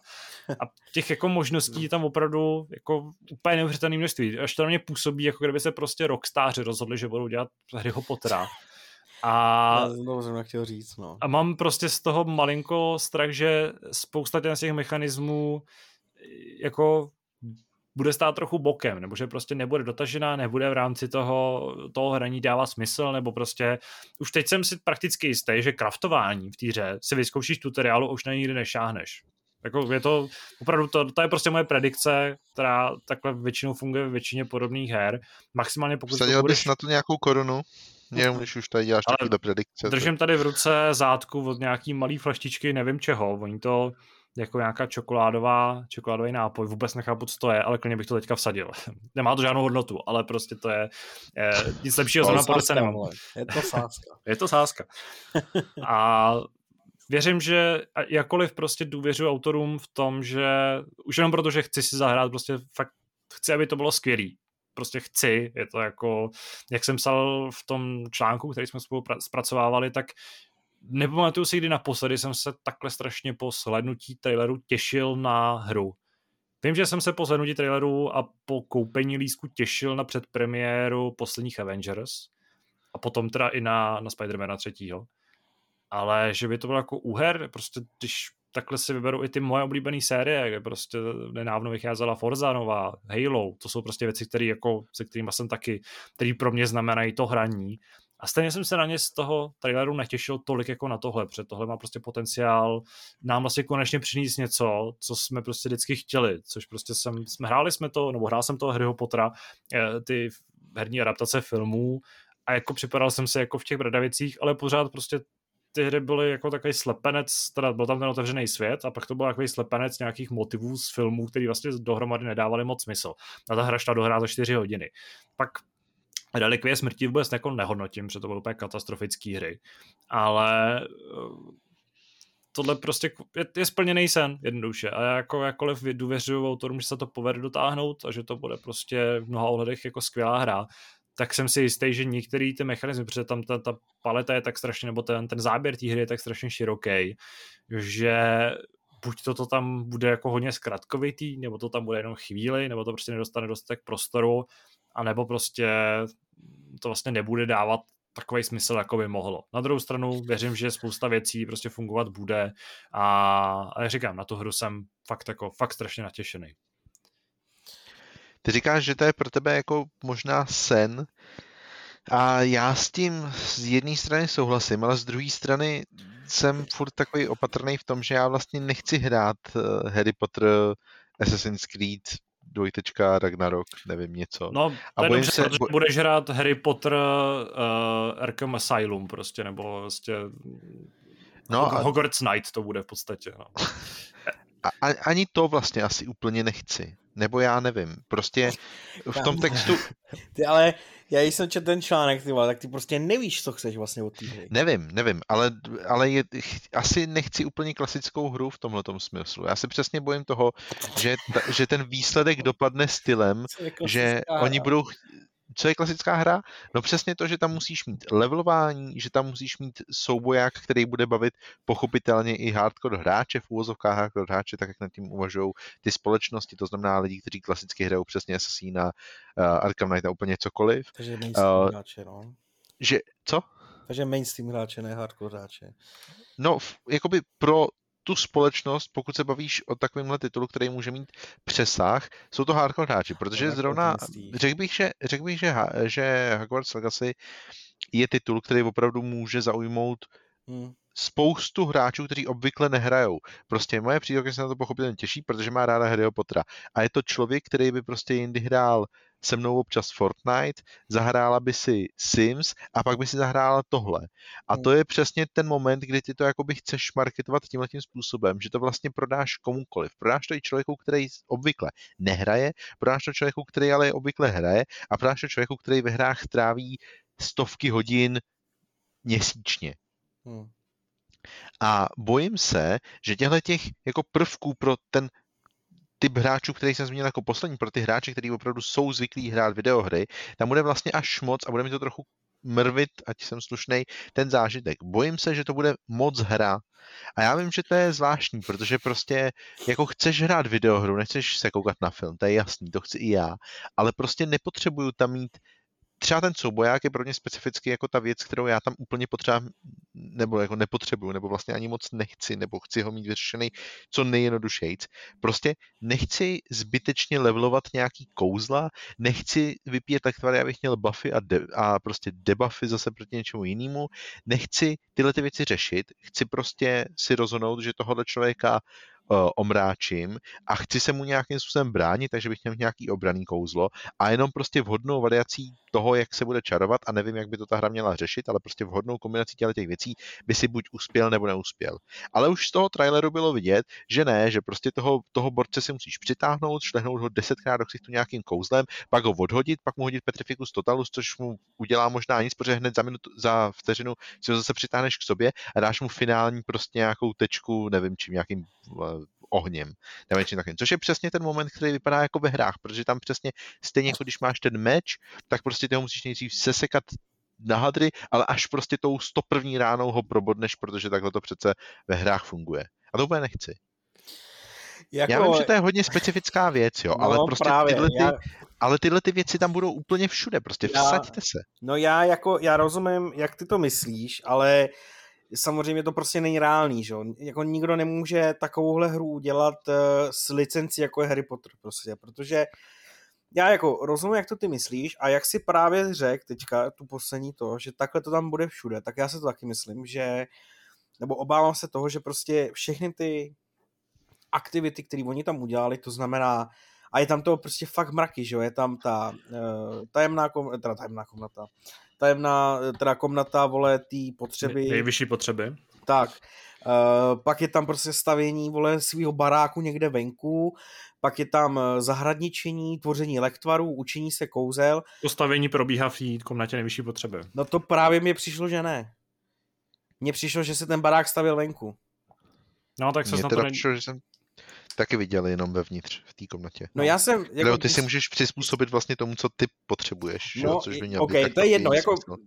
OK, jestli to je vevnitř té komnaty, tak je to prostě jako v v rámci jedné aktivity. Mně přijde, že eh, v té komnatě si mohl postavit menší baráček nebo skleník a venku si postavil barák. Ale to je jedno. Prostě ty, těch, těch aktivit je tam strašně moc. Eh, I ten barák si pak můžeš jako přizpůsobit, pak je tam ten otevřený svět, pak jsou tam ty čtyři, kom- jo, je tam toho strašně moc, ale podle mě není reálný je všechny propracovat a udělat smysluplnými a jsou podle mě dvě možnosti. To, co řekl Tadeáš, to znamená, eh, ty aktivity nebudou dotažený, anebo budou zbytečný, a nebo to bude udělaný, jak tady říkal zase David, pro ty nehráče, to znamená, že ta aktivita bude dotažená, ale vlastně bude strašně jednoduchá. To znamená, že třeba to zahradničení bude mít jeden smysl a to je, aby si prostě vypěstoval mandragoru, kterou pak můžeš použít v tom souboji. Jo? Třeba to mě se strašně líbilo, ale vlastně si obávám, že to bude jediný smysl toho zahradničení a jediný, jediný způsob použití v souboji bude to, že ji vytáhneš, všechny okolo sebe zastanuješ a tím skončíš. Tvoření lektvaru bude jenom o tom, že si vole, uděláš lektvar na hápka, nevím, jestli tam je mana, nebo, nebo prostě na debuffy, na buffy a budou tam prostě třeba čtyři lektvary. Jo? A ten souboják, uh, já jako chápu, proč je udělaný takovýmhle způsobem. Uh, tím, že, tím, že já to jakoby chápu, tak mi to vlastně ani jako tolik nevadí, že je vyřešený tady tím způsobem, i když by se mi taky samozřejmě líbilo, co vlastně jako nejjednodušší a skillově zaměřený souboj, ale vadilo mi tam, že se tam strašně opakovaly ty kouzla. A to bylo fakt to, že v tom traileru, nebo v tom gameplay, v tom gameplay videu, vlastně ten, ten člověk, co to hrál, neustále používal to přitahování. A to tam je furt prostě. Furt přitahování a nějaký červený, červen, nějaký červený spell prostě. A jenom občas tam ukážou nějaký třeba pokročilejší kouzla, že tam prostě jako hodíš, vole, kameny, nebo někoho sežehne, seže, sežehneš ohněm, okolo tebe se objeví ohnivý kruh a mně by se právě líbilo, kdyby to jako bylo takhle třeba komplexní, že by si si zvolil třeba, já nevím, ten směr, kterým ty chceš jako se vyvíjet v tom soubojovém, v, tom souboj, v těch soubojích, eh, nebo že bys tam měl právě komplexnější kouzla, ale zase opět se bojím, že tam bude na výběr třeba vole, 10 kouzel a tím skončíš.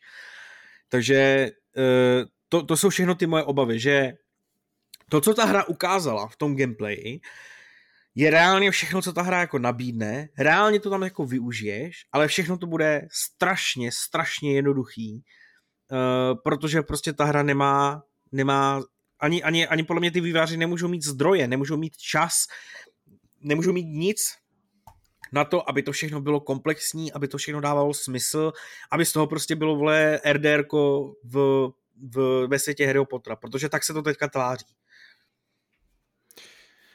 Já asi nebudu takhle odvážný, abych eh, tady znášel takovýhle soudy, respektive abych je nějakým způsobem vyvracel nebo se k ním přikláněl. Za mě třeba věc, která mě napadá, která podle mě bude trošku problematická, tak bude takový ten nesoulad v tom, že budete hrát za nějakýho jako studenta pátého ročníku v Brdovicích, který tam ale zároveň prostě nějakým obrovským výbuchem blesku jako spálí na uhel partu nějakých trpaslíků, uh, teda skřetů, ne trpaslíků.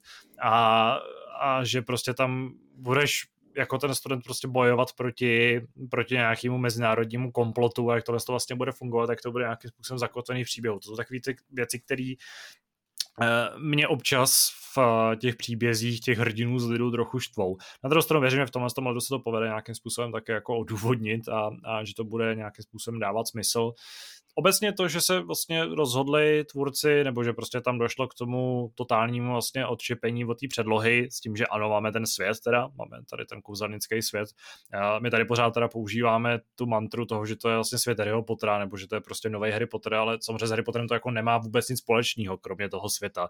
Tohle je prostě adaptace Wizarding World, nebo toho, toho vlastně kouzelnického univerza eh, eh, vlastně z hlavy Rowlingový. A to prostě dává obrovské možnosti, obrovskou, obrovskou vlastně jako rozvazuje to ruce tvůrcům s tím, že můžou prostě použít svoji fantazii. A já, jak eh, ti tady možná budu oponovat s tím, že já prostě doufám, že ty překvapení přijdou, že tam, že jsme neviděli všechno, že nevystřídali všechno v tom traileru, a jakkoliv to byl prostě jako bombastický, nabitý, nabitý za, nebo 14 minut nabitých jako informacema, možnostma, tak uh, že jim prostě nebudem křivdit a že opravdu ještě něco ta hra jako má schovanýho a ještě něčím nás překvapí.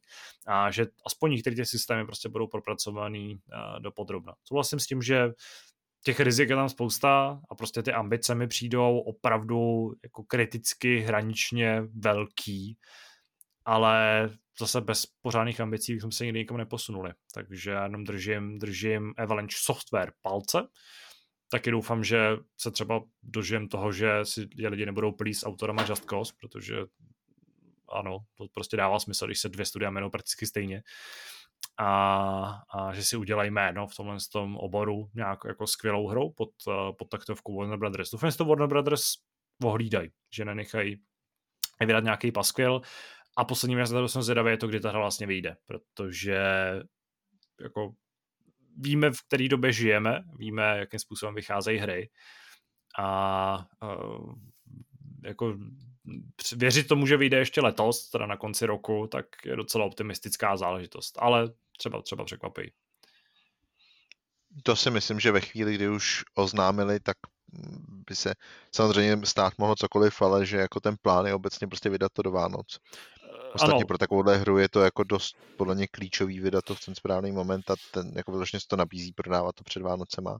Ano, ale s tím... A zároveň je trošičku, no povídej S tím jde ruku v ruce to riziko toho, aby to jako to nesložit dotlačit za každou cenu brzo, že? protože to je, jasný, je přesně no. mimochodem titul, který pokud bude nějakým způsobem pohnojený, tak uh, tam prostě v den vydání nebo v době vydání vznikne takový to opravdový peklíčko, kterým se prošel CD Projekt, uh, dávno DICE s Battlefieldem a věřím, že prostě pokud se to nepovede ukočírovat, tak tohle jim dají sežrat všichni. Úplně neuvěřitelným způsobem. Hmm. Ale zároveň mě trošičku překvapuje, že, že vlastně nechci říct, že vás překvapuje, ale ten, ten, ten, jakoby ta škála toho projektu, protože je, bojím se přesně o ty mechanismy, o tom už jste tady mluvili i vy, a, a pod většinou, nebo s většinou těch věcí já souhlasím, ale co se týče toho rozsahu nebo té škály, uh, jako to studio sice za sebou nemá nic extra velkého, pokud teda to Disney nepovažujeme za velkou věc, což asi úplně nepovažujeme. Na druhou stranu uh, jsou to Warneri, kteří moc dobře vědí, co za značku uh, tohle to je, nebo respektive jako jak ten svět je bohatý, jak koho tím, na koho tím můžou cílit. A myslím si, že by byli sami proti sobě, kdyby toho ty prachy nenacpaly. Já vůbec nepochybuji o tom, že to studio se neuvěřitelně rozrostlo v posledních letech, jenom se o tom pochopitelně nemluví, nebo prostě to zůstalo trochu bokem. Ostatně uh, ono to je zaš, zaš, zaštítění tou, tou divizí, tuším, že se jmenuje Portkey, Portkey Division. Uh-huh. A uh, myslím si, že jakoby těch peněz do toho teď bude proudit docela dost, protože prostě se furt ukazuje, že Harry Potter přes, až, přestože ten poslední film vyšel, tuším někdy v roce 2000, nevím, 10, 11, 12, 12 možná, hmm. tak uh, tak přestože prostě už je to tak dlouho od té doby, tak hm, těch fanoušků je furt neskutečné množství, vys fantastických zvířata, o kterých si můžeme myslet, co chceme, ale prostě furt je to něco, na co se většina těch potrhedů, těch fanoušků těší, protože prostě jsou zvědaví, jak to bude dál. A i když tady teda řekl, že se mu to nelíbí, tak já vlastně si pořád myslím, že až vyjde ten další díl, že se na to bude podívat do kina, nebo prostě minimálně se na to podívá někde doma, eh, a, a protože prostě bude jenom zvědavý, jaký to vlastně bude. Takže si myslím, že ty peníze do toho půjdou, ten projekt bude adekvátně velký a jenom záleží na tom, jak se to všechno povede a jestli se ty věci tak nějak sejdou na jednom místě nebo, nebo nesejdou a prostě nakonec uvidíme, že spousta těch věcí úplně nehraje do toho, jak by to mohlo být.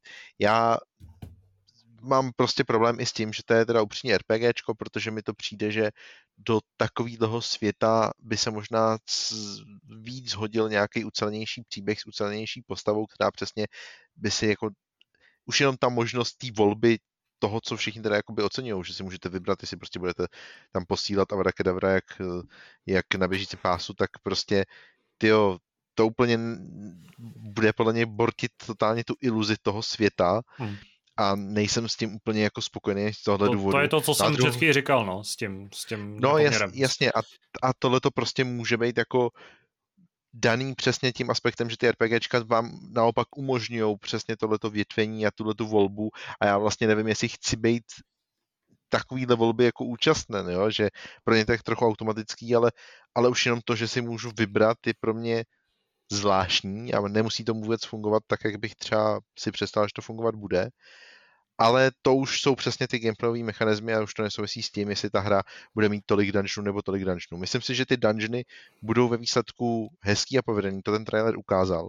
Co se týče grafické stránky nebo toho designu nebo té estetiky třeba těch kouzel, jak ty jejich efekty vypadají, to prostě podle mě bude do sebe zapadat už teďkon a už teďkon je to z toho patrný a bude záležet na těch detailech a na tom, jak se ta hra teda skutečně potom bude hrát, protože jestli jsme něco neviděli, tak jsme neviděli já nevím, třeba aspoň dvě minuty nějakého kontinuálního hraní, protože většinou, když se řekne gameplay záběr, tak, tak spousta těch videí už je tak koncipovaná, že oni vám představí doslova uh, někoho, kdo hraje, prostě tohle je Franta a ukáže vám prostě dvě minuty ze hry, jak teď on hraje. Takovýhle ukázky jsou poměrně běžný a tady nic taky nebylo. Bylo to docela pečlivě sestříhaný. Ty záběry, ty fragmenty, přestože bylo viditelné, že to je z gameplay, tak ty fragmenty byly opravdu uh, opravdu jako relativně krátký a ještě navíc, jak říkal Dadek, poměrně se opakovaly, specificky v těch soubojích, takže tam si myslím, že je ještě jako otázka. Ale co se týče té tý škály ve smyslu opravdu toho rozsahu,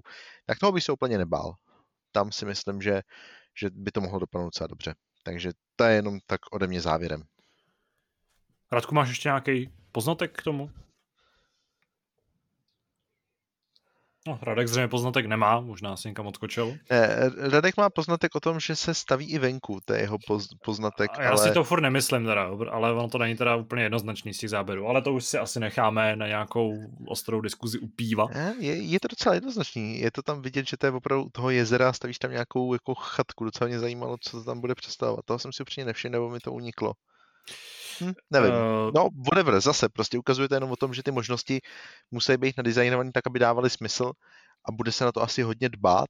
Moc nerozumím tomu, protože by čaroděj si měl tohle dělat sám, ale, ale whatever, prostě už jenom, už jenom, sorry, já jsem si tady zapauzoval tu scénku, kdyby někdo chtěl potom vidět tu vizuální referenci, potom až nás bude poslouchat, tak je to uh, 11. minuta 50. vteřina, kdy tady vidím, že ten, že ten jako kouzelník, ta postava má 714 krát Moonstone. Ty vole, už jenom z tohohle mě jímají mrákoty.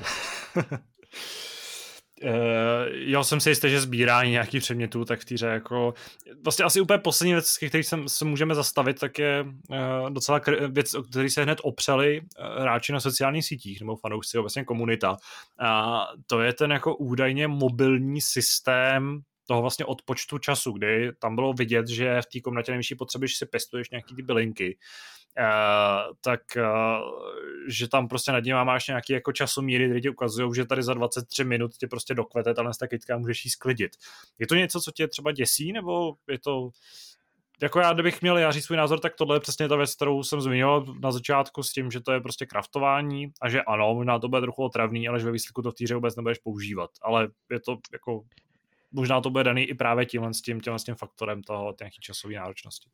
Hele, e, jako Radek tady na začátku řekl, že já vlastně nevím, co bych od té hry chtěl a má pravdu, ale z nějakého důvodu. A neřeknu vám jako proč, jo, ale já bych si před, nebo já bych chtěl takovou tu jako opravdu, když už svobodnou hru, tak svobodnou hru v tom smyslu, jako je třeba, já nevím, Stardew Valley, nebo prostě Animal Crossing. A je to úplně jako úplně jiný typ her, samozřejmě tohle jako nedostaneme, ale ty prvky tě, tohohle toho, že opravdu vy tam jste na tom místě a jste tam nějakou dobu, to znamená učíte se, pěstujete, vaříte, a, a teda pak to logicky musíte i smysluplně využít, což je otázka druhá, tak tohle to by se mi naopak docela líbilo.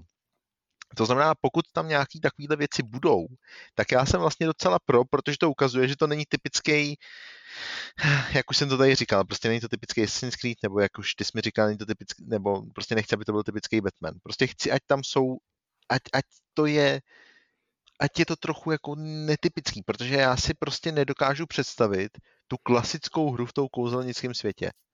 Mm-hmm ale myslím si, že nakonec to stejně dostanu a budu spokojený, tak ho, tak ho jako asi, asi to je ta klasická moje rozpolcenost, kdy, kdy mám nějaké očekávání, a, ale ten výsledek nemusí být vůbec špatný. To je jenom prostě o tom, že ve výsledku uh, ta, ta, ta, ta, z jedné strany ta svoboda může být až moc velká, ale z druhé strany může být jakoby svazující. Já bych si přál, aby byla velká z toho dobrýho smyslu a ne z toho špatného smyslu. Což je naprosto nepochopitelná úvaha, kterou jsem tady teď vyřknul, ale pokud tomu aspoň někdo trochu rozumí, tak uh, přesně takhle si to přeju a takhle si to myslím. Takhle se hrajou ty hry, co se nehrajou. A, a můžeme možná od tohle z toho docela... moc jako hra, vole. ano. Prostě David nechce, nechce hrát hru, která se hraje, ale chce nehrát nehru, která se nehraje. A, a hmm, chce... To je velice zajímavá úvaha. Chci, chci si znovu přečíst Dario Potra. Uh, od tohle z toho docela sitě probraného tématu se přesuneme ještě k druhé události, kterou uh, přinesl, přinesl poslední týden, která je možná pro spoustu hráčů a pro část komunity ještě důležitější. Na druhou stranu bude asi to povídání výrazně kratší, protože vlastně o tom projektu zase tak moc nevíme, ale došlo na to, na co se těšila spousta, spousta fanoušků. CD Projekt oznámil a potvrdil vývoj čtvrtého zaklínače. Uh, taky potvrdil, že přichází nová éra, čímž nepřímo potvrdil, že uh, se hodně změní zavedený pořádky, že Geralt už možná nebude tou hlavní postavou. Uh, v té souvislosti se mluví o škole Rysa, protože vlastně, jediný, jediný, vlastně jediná věc, kterou jsme z té hry viděli, co nebyl textový vyjádření nebo tweet, tak je screenshot nebo obrázek jakéhosi jako rysího, rysího amuletu ve sněhu.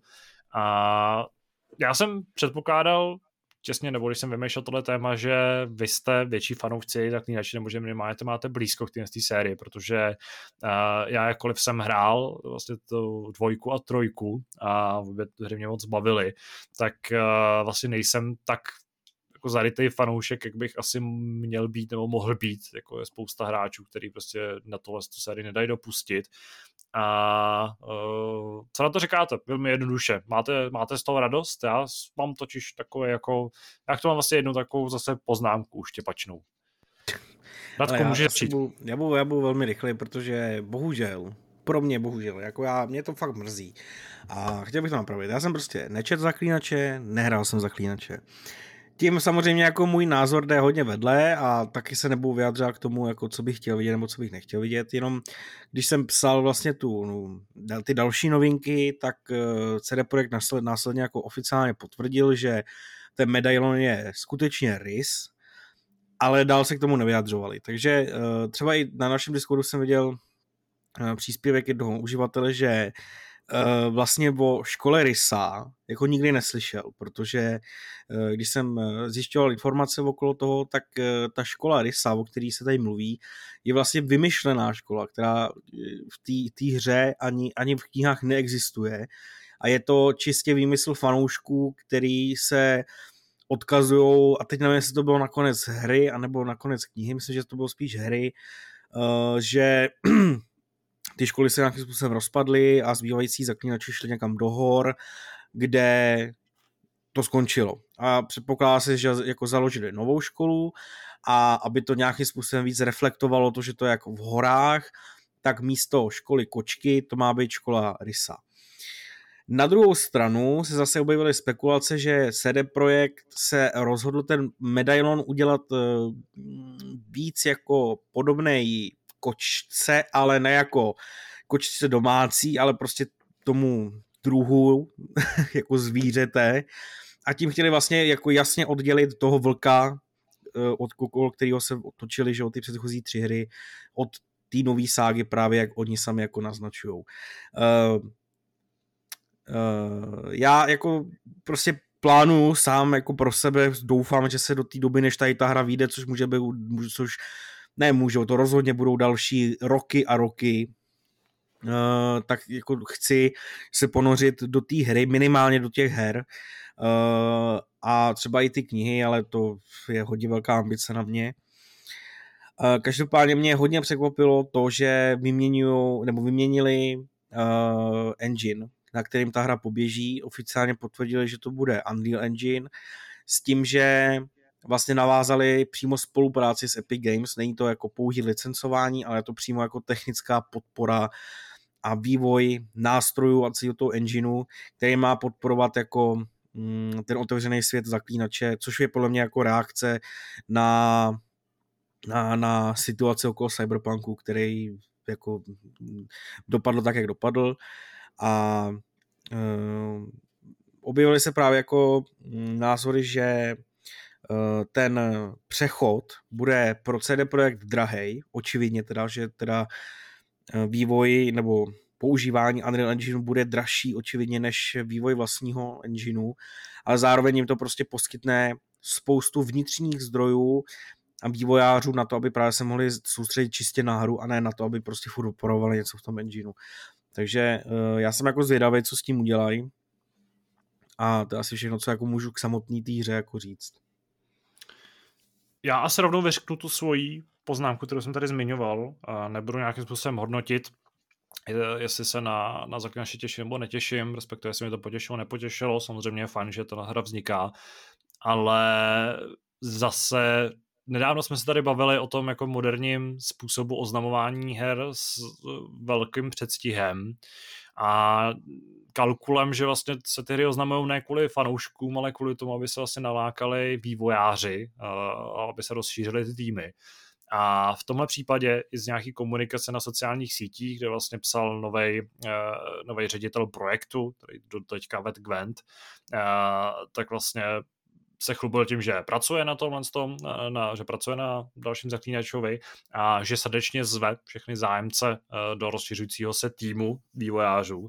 A to prostě znamená, opět, že ta hra jako vlastně není, je v úplně nějaký jako prvotní fázi vývoje a že je to zase přesně ten příklad tý jako toho nějakého jako atraktivnějšího uh, inzerátu. Připojte se k CD projektu, potřebujeme, pojďte s námi vyvíjet zaklínače. Uh, důkazem, nebo jako to, že to funguje, je i to, že jenom tam na tom Twitteru, prostě těch komentářích se objevily desítky nějakých jako osob, který eh, tam nabízeli nějaké své služby a schopnosti, když dost často asi to byly taky, jako takový spíš výstřely eh, z bůh zdarma. Ale je to prostě další důkaz tohle z toho nastupujícího trendu a zároveň jsem z toho, jak už tady naznačil Radek, jako velmi uh, jsem přesvědčený o tom, že ta hra prostě bude vznikat ještě minimálně třeba sedm let a, nebo 6 let, že prostě vyjde v roce 2028, 29 a plus bude ještě odložená, protože Bůh ví co a vyjde prostě na úplném konci vlastně konzolového cyklu a z toho jsem vlastně smutný. To je ta jako jediná emoce, kterou teďka s tím dokážu, dokážu takhle narychlo spojit. Takže tohle je věc, která mě vlastně jakkoliv jí chápu a uznávám a zase je tady samozřejmě možná, že se mýlim a že to tak dlouho trvat nebude, ale tohle je prostě věc, kterou, eh, kterou já vlastně z toho cítím, z celého toho, z toho známení. No, to, ty roky, teda ten odhad mi přišel dost, dost dlouhý, já bych to typoval tak tři roky. tak jako to...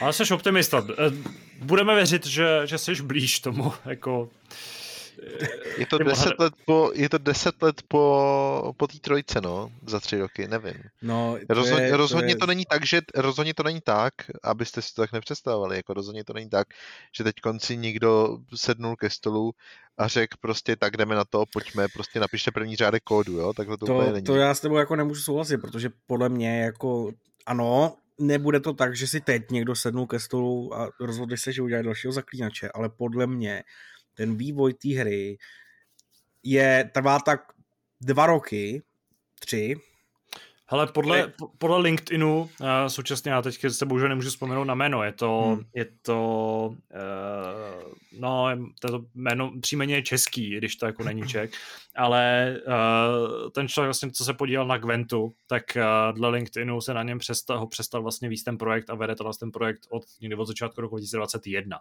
Takže ten projekt dle tohle z toho, pokud to tak odpovídá, no, tak by měl být no. ve vývoji zhruba rok.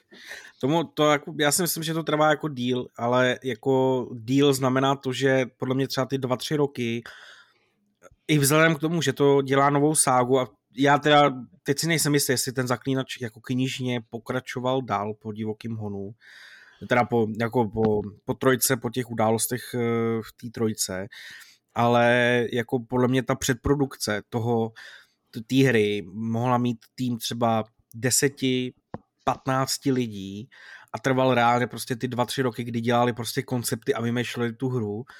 A v tuhle chvíli to třeba mohlo vejít do vývoje, jakože do toho reálného vývoje. A jako to může trvat opravdu pět let s těma ambicema, který CD Projekt má a který bude mít po Zaklínači trojce a po skaženém Cyberpunku.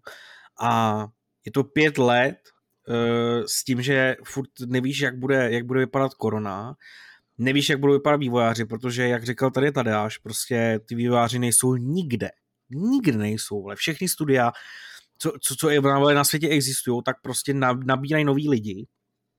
A uh, třeba když jsem psal o, o teďka reportu o toxickém prostředí v Quantic, ne, to nebyl Quantic Dream, uh, Ježíš to, co dělal, to, Moon, co dělalo Oreo. Oreo, No, Moon tak, Studios. Moon Studios. Ano, Moon Studios, tak eh, to je plně jako mm, remote studio, nevím jak to říct v češtině, prostě, že pracují všichni vlastně dom, z domova po celém světě a nabírali jako vývojáři i z Polska.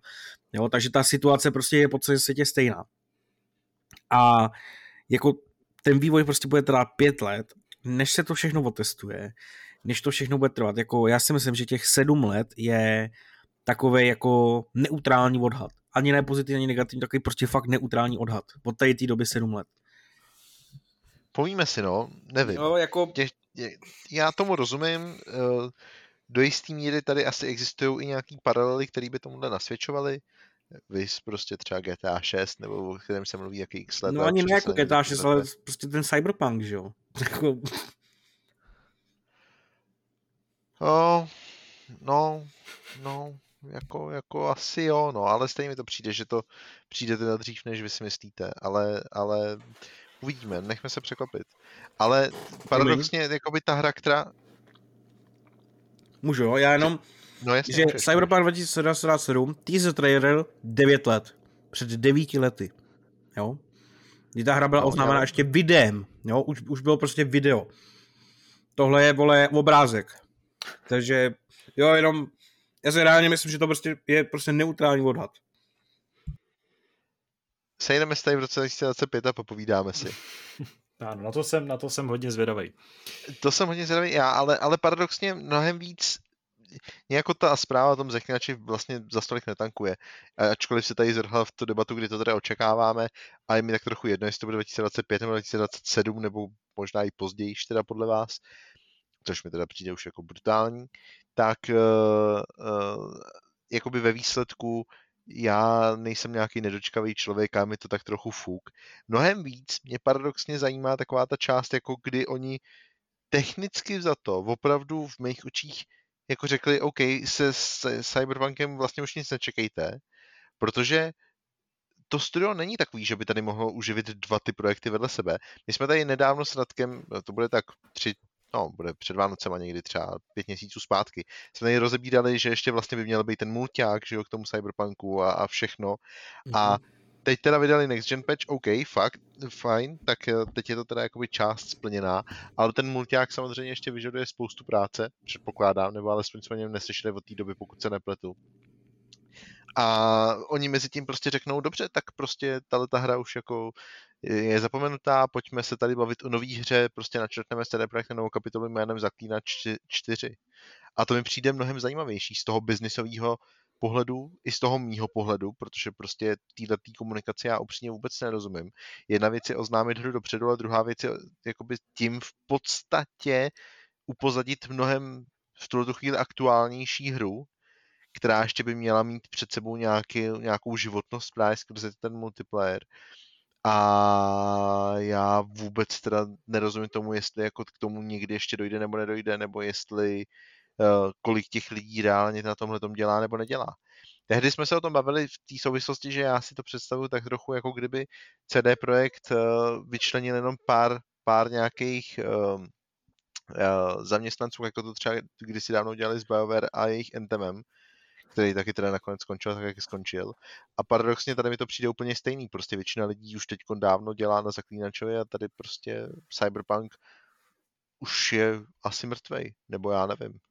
Podle mě jenom otázka, já... času, k tomu nějaký vyjádření objeví. Já mám pocit, že teď já to nemůžu teďka rychle najít. Já jsem někde čet eh, zprávu a mám pocit, že to bylo přímo od CD, od CD Projektu.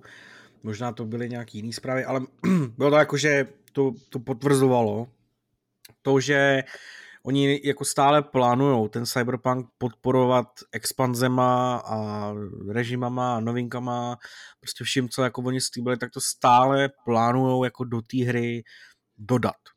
Jak moc se to povede, nevím, ale jako mělo, mě, Cyberpunk by jako neměl být mrtvý po tomhle oznámení. A to jako i z toho důvodu, že jako jsem tady jako naznačoval, ta, ta, ten Witcher je podle mě fakt jako na začátku vývoje a ten tým se možná podle mého názoru stále jako skládá. E, není prostě plně dodělaný ze všech hledisek, prostě animátoři, vývojáři, programátoři, všechno.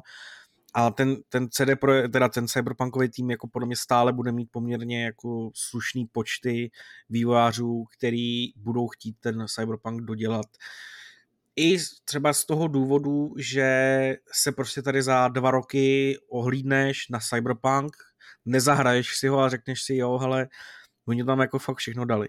Jo? A je to hlavně o té, podle mě o té o té prestiži toho studia. No, uvidíme. Já, jak říkám, ta komunikace je strašně zvláštní. Já chápu, proč nějaký studio prostě vyjádří uh, někde na Twitteru, že na něčem už pracuje, tomu rozumím, uh, chápu to a je to logický z různých důvodů i přesně kvůli tomu, aby třeba nabral nějaký výváře. Ale z druhé strany musíš taky vážit do takového studia to, co to znamená pro ty projekty, které teprve uh, stále ještě vyvíjíš, protože Cyberpunk tě nechtě furt ještě jakoby vyvíjená hra, měla by mít před sebou nějaký, nějakou budoucnost, ať už to jsou přesně DLCčka nebo cokoliv jiného. A když řekneš A, tak bych čekal, že se řekne i B, že tohle se udělá v nějaký prostě nevím, hezký grafice a hezky to prodáš té veřejnosti. A tady nebylo ani jedno z toho. Vlastně o zaklínačovi neřekli vůbec nic, řekli, že ho dělají, ale z druhé strany jako neřekli vůbec nic ani o tom Cyberpunku. Je to prostě zvláštní, nemyslím si, že ta komunikace by takhle měla fungovat a nerozumím jí. Nevím, co se v CD Projektu úplně děje, nebo, nebo nevidím jim do hlav, ale osobně bych teda takovou komunikaci já asi nevolil.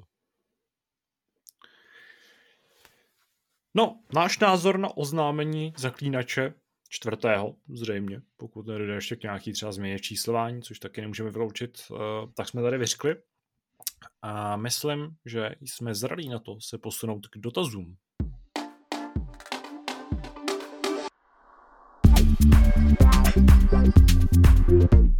Jdeme na dotazy.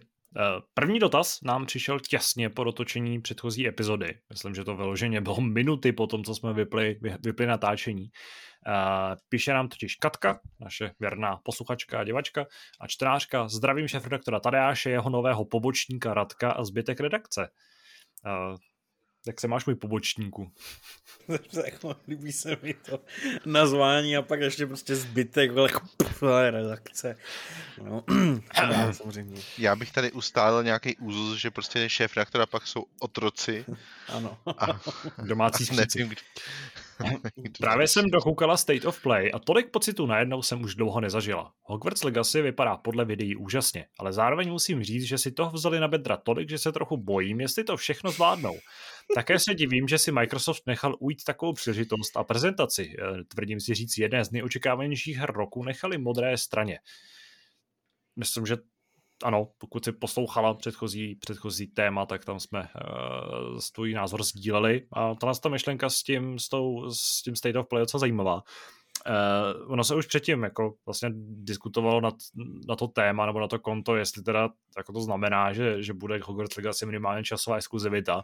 Nakonec se ukázalo, že ta hra mimo jiný vyjde i na Switchi, což je věc, o které jsme se tady teda nebavili, ale tam přijde ultra fascinující. Tak je mega zajímavá. A to se možná probereme, až budeme mít... docela jako fajn a v pohodě, protože jenom krátce k tomu svědčí, že tam prostě hodí vole nějakou mlhu, čímž omezejí jako dohled a ta grafika zase jako nepůsobí tak epicky, aby to ten Switch neutáhnul. Dobře, nevím, kdy jsi naposledy si hrál na Switchi něco, co vypadalo jako aspoň zblad Jasně, no. podobně tomuhle, jo, ale Je pravda, že když se podívám na Kirbyho, ty vole, tak to... OK, no. A to ty vole, ten Kirby není ostrý. No, no, to, to My přejno. zdravíme Marka, čau Marka. Každopádně k otázce, která souvisí s tématem. Do jaké koleje jste zařazeni, nebo se plánujete zařadit ve hře? Hezký zbytek týdne, Katka. Jestli můžu k tomu prvnímu ještě se vrátit, No, a mimochodem i k tomuhle druhému mám potom jako teorii, kterou jsem zapomněl říct, tak eh, k tomu prvnímu a State of Play a té časové exkluzivitě. Zrovna nedávno jsem přemýšlel ve sprše, kde jinde člověk má přemýšlet o takových hrách, ve sprše nad tím, jako kdy naposledy měla hra nějakou opravdu takovou tu významnou časovou exkluzivitu, že se psala o tom, že tam vyjde až o rok později. Jakože takový ty tři roky zpátky, čtyři možná, to byla opravdu jako častá strategie, ať už Sony nebo teda Microsoftu, že jeden z nich chtěl mít něco dřív a to, pak se to pustilo později. Ale já si z hlavy nebavím nějaký titul, který by to v poslední době měl. Eh, Třeba vůbec Ghostwire Tokyo. Skoro okolností. a Deathloop, ne? Vole.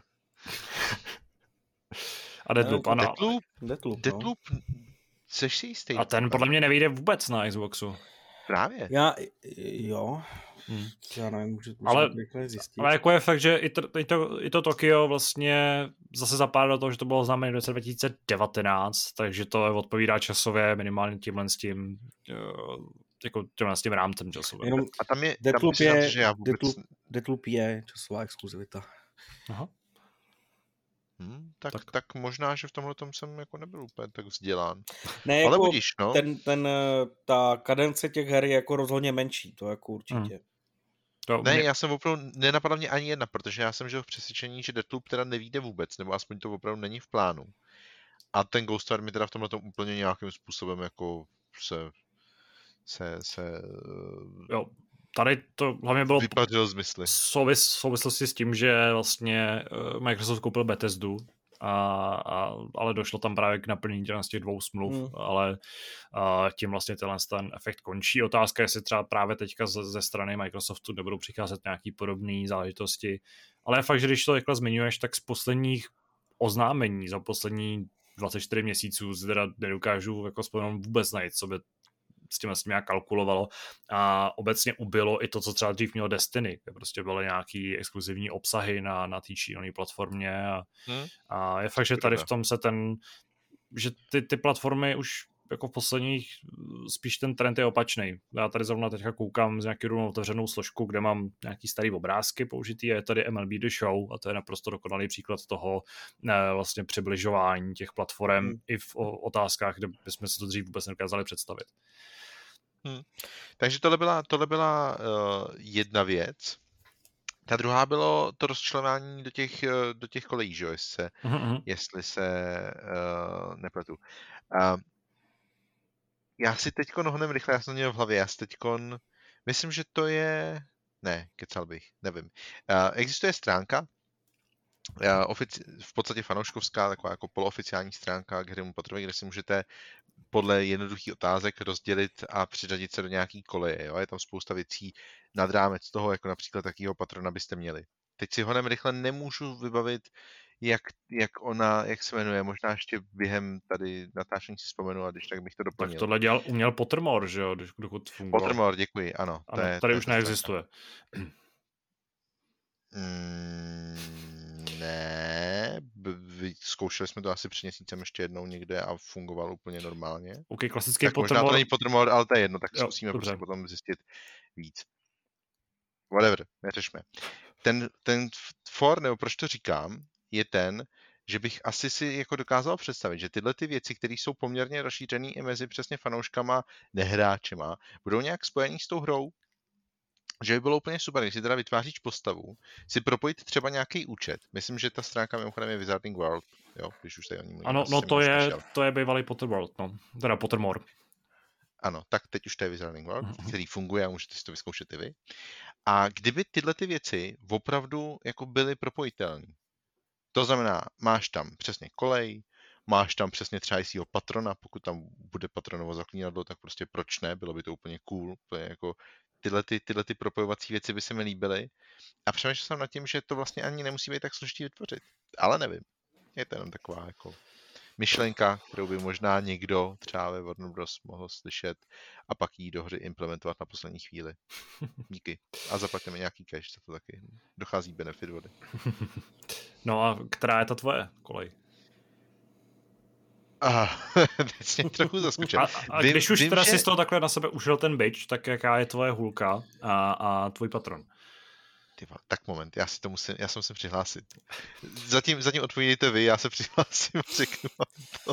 Ale já to, já to nebudu mít moc dlouhavý, protože tím, že jsem nečet vlastně všechny knížky, tak já nevím nic o Mrzimoru ani Havraspáru, takže, takže tam jako vychází akorát ten, ten eh, Nebelvír, no.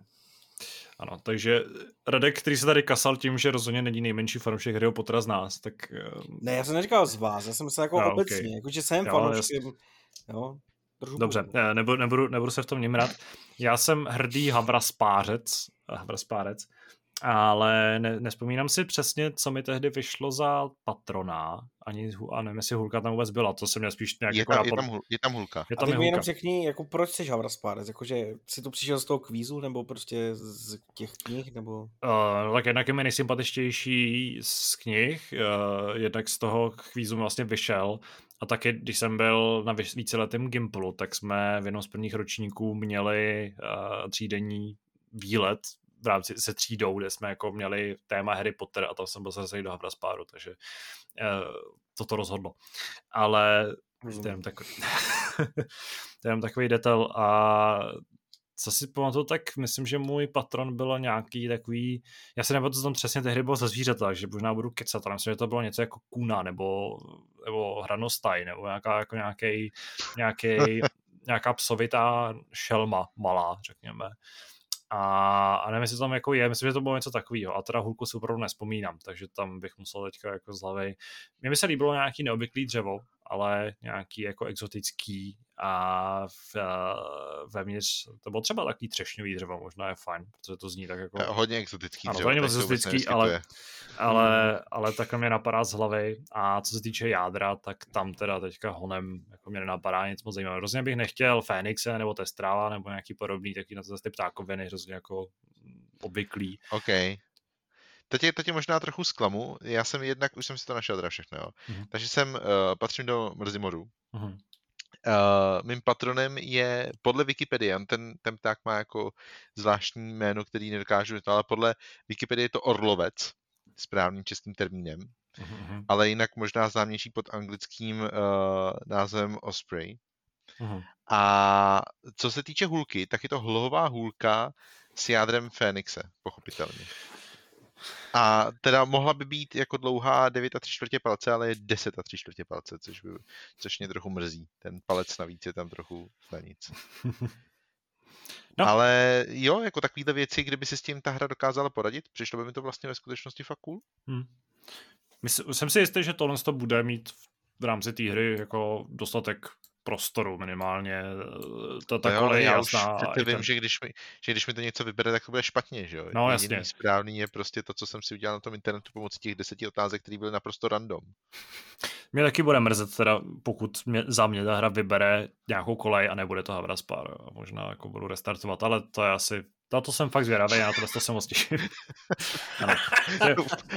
Úplně vidím, jak v té recenzi si mi říkat ty krásnou člověk co nejrychlejší, jak tam přijdeš a prostě jsi mě vzal, ne, znova. Ideálně po nějakém hodinovém intru třeba, nebo něco a, jo, jo, se zdr... no, no, no, jsem na to zvědavý. No, další dotaz nám přišel od Zbyška, Ahoj přátelé, snad to není příliš familiární oslovení, ale jako, jelikož vás jdu vytahat za uši už po několikáté, cítím už jakýž, jaksi hlubší stupeň intimity. Za prvé, z výsobnostního kvízu mě zamrzeli vaše psychonauti, kde jste vyignorovali i můj lehký hint s odkazem na Greedfall. Ani Kubu to neteklo, ale podle jeho recenze už víme, že hru nejspíš nehrál. Uh, nemělo, tam, nemělo by tam být úplně zvučné české au, ale spíš Psychonauts. Jinak to byla prdel s mírou, teda s mírou. Za druhé, Tadášova historka o zklamání z hajzl papíru prasátka Pepiny obnažuje jeho základní neznalost dané látky. Doufáme jen té části s Pepinou a se zbytkem si poradit umí. Každý dobře ví, že dinosaurus je Tomíkova oblíbená hračka a i úplný troglodyt ví, že Tomík je bráška Pepiny. A jeho hláška Disaurus G je legendární, aspoň to tvrdí moje děti. Pravda, asi je to trochu Dark Souls mezi toaletními papíry, ale Tadášovy recenze přesto začnou brát s rezervou, aspoň co se hajzl papírů týče. Tak pozor, tady se chci rozhodně bránit s tím, že jsem znalec prasátka Pepiny. Myslím, že jsem viděl všechny díly. Ale uh, já jsem prostě chtěl, aby tento letní papír byl s těma jako prasátkama, ne s nějakým debilním dinosaurem. Takže uh, jako chápu, proč tam ty dinosauři jsou, ale prostě je to podle mě jako špatná designová volba, respektive aby v rámci té řady měla být i možnost uh, tam mít prostě třeba tatínka prasátko. Neskutečně, neskutečně, já vole, já mám slovo, ještě když prostě si vzpomenu, kdy tady ta jako historka následovala, ty vole, tak Prostě... A vy jste, to, vy jste to mimochodem neslyšeli, takže no, bohužel mož... ani vlastně nevím, jak nakonec znělo závěrečný téma uh, minulýho hápodu, jak to vlastně Kuba se střílel, jak se s tím poradil, ale padlo tam věc, která neměla zaznít minimálně ne takhle brzo uh, v éteru a nakonec jsme to na... Uh, zdravíme Patrika, který nám to trošku zkomplikoval, jednoduše řečeno. Musel si říkat to jméno, mohl si to fakt zaobalit jenom tak, že prostě se tam stala věc, která se neměla stát. Ano. Za třetí. No, já, bych, já bych jenom chtěl ocenit, že pokud se tady budeme bavit o tom, kde fanoušky Harry Pottera, tak pravděpodobně nevyhraje ani jeden, ale fanoušek uh, tady prasátka Pepiny je naprosto jasný vítěz. Ty vole, no. Což je titul, který by si měl prostě zarámovat a dát to někam na zeď a chlubit se ní na A tak taky je to součást z toho jako britského kulturního odkazu, že jo? A možná, že v dnešní době je mnohem víc relevantní teda, prasátko Pepina. A jako, to, že si viděl každý díl, si myslel vážně, nebo to byla nasázka? Ne, viděl, tak jako why not, že? Ne, viděl, to si za to nestřím. Já ne, asi jak to řekl prostě jako, tak samozřejmě ne, ale kdo neviděl, vole, každý díl prasátka Pepiny, jako, Kámo. Tak to, Co já zajímav... nerozumím, ty vole. Je zajímavé ho sledovat ve víc jazycích, třeba v polštině. A jo, to je, a obecně je strašně zajímavý sledovat prasátko Pepinu, no. Takže ty jsi viděl jako všechny díly v češtině, a pak si přepnul prostě plynule do maďarštiny. Ne, ne, v, češi, v, češi, v češtině jsem viděl jenom ty původní série, kdy se to ještě jmenovalo prasátko Pepino a ne prasátko Pepa. A bylo to, sluším, ještě v kouzelné školce, takže to bylo jako OG. Dobrý, to je... jako, No nic, já... Já bych ne... to asi taky chtěl jako probrat víc, ale ve víc. No, jako ano, ale vlastně ne, a ještě ne teď už ty vole, vole půl je dva, jedenáctý a mm, já chci mít klidný spaní a nepřemýšlet nad tím, ty vole, proč tady až kouká na prasátka Pepinu, ty vole. Na druhou stranu, když bys neměl klidný spaní, můžeš počítat jedno prasátko Pepina. Můžu si vole na spaní pouštět další díly, abych dohnal Tadáše, vole. Za třetí, dohrál jsem Greedfall. Není to 10 z 10, ale nadšení přetrvalo až do konce na 50 hodinách. 8 z 10 s klidem. Samotný konec možná zklame nejvíc. Možnosti voleb jsou prakticky osekané na dvě až v závěru. Společníci se chovají jako kokoti a nedočkal jsem se žádné lesbian romance option. Ale zase se hře povedl techběroucí obrat, kdy good nebo bad option na konci najednou působí mnohem vyváženěji a jak mi nás někom pořádně nezáleželo, když se na mě zmrdí nevím, jestli tady mám cenzurovat, co tam tady vlastně, co tam, jak, jakou, jaké výrazivo tady používá Zbyšek. A když se na mě, cituji, zmrdě vysrali a poslali mě na bose samotného, šel jsem si hrdě pro špatný konec a stal se bohem ostrova. Nezní tak špatně nakonec kolem a kolem, že jo? Nezní tak špatně nakonec. Uh, jaký konec si vysloužil Kuba? Teda pokud ho hra nevykopla dřív za nedostatek úcty. Bohužel tady Kubu nemáme, takže se ho zeptáme a třeba, třeba nás ten dotaz zodpoví příště. Ještě si ho schováme do kasičky. Mm. Za čtvrté, v Game Passu jsem proto přesedal na Guardians of the Galaxy. Zatím též nadšení. Nicméně dotaz technického rázu. Máte pocit, že tam RTX něco dělá? Jde v nastavení vyturovat až do nebes, ale vizuálně jsem si ničeho moc nevšiml. Mějte se blaze a hlavně s mírou zbyšek. Uh, já jsem bohužel strážce hrál na Xboxu, a ještě jsem je hrál v, v režimu performance, pokud si dobře pamatuju, takže jsem se na nějaký takový podobný featurey mohl nechat zajít chuť. Ale já jsem samozřejmě nehrál Strašně Galaxie vůbec samozřejmě, ale... ale, má, ale takže ne, nemůžeš odpovědět, ale máš aspoň emoci určitě. Ne, ne, ne, jde o to, já uh, chtěl jsem říct, že uh, i když... Má prasátko Pepina, jsem... Racing? Tohle prostě udělali hru prasátko Pepina, ty vole. To, to, to by hned tady až vole zahodil všechny hry, co recenzuje. Ne, a... Nedávno vyšla a měli jsme o ní docela tvrdý boj s Martinem Sinkem. Jo, vlastně. A nakonec jsme nedostali Ano, klíč. Martin Sinek ji vlastně chtěl pro své děti a ty si chtěl pro sebe, jo, jo já už si vzpomínám. ano, ano, už si, už si vzpomínám, no jo. Každopádně jenom chci klidnit uh, Zbyška. Ano, Zbyška. Jo. Že jako to asi není chyba na jeho přijímači, ale i když máme rádi NVD, pošlete mi 3090, uh, tak uh, RTX bohužel jako moc opravdu jako toho nedělá ve, ve hrách, protože často ona ta technologie je poměrně jako dost přístupná, řekněme, společně s DLSS a pokud si s ní hra, výváři jako víc nepohrajou a prakticky jenom prostě hodí nějakým způsobem do toho kódu, tak toho jako vlastně moc ta technologie nezmůže. Jo, třeba plácnu Battlefield 2042 RTX nedělá skoro nic, v Cyberpunku taky vůbec nic, uh, teď mě nenapadá další hry, ale vím, že jsem jako RTX zkoušel tak třeba v pěti hrách a jako ta, to, ten rozdíl je tam jako skoro žádný. Podle mě jako největší rozdíl, kde uvidíš v, v ray tracingu je prostě Minecraft, vole, kde to, jako, začne dělat světlo konečně něco realistického.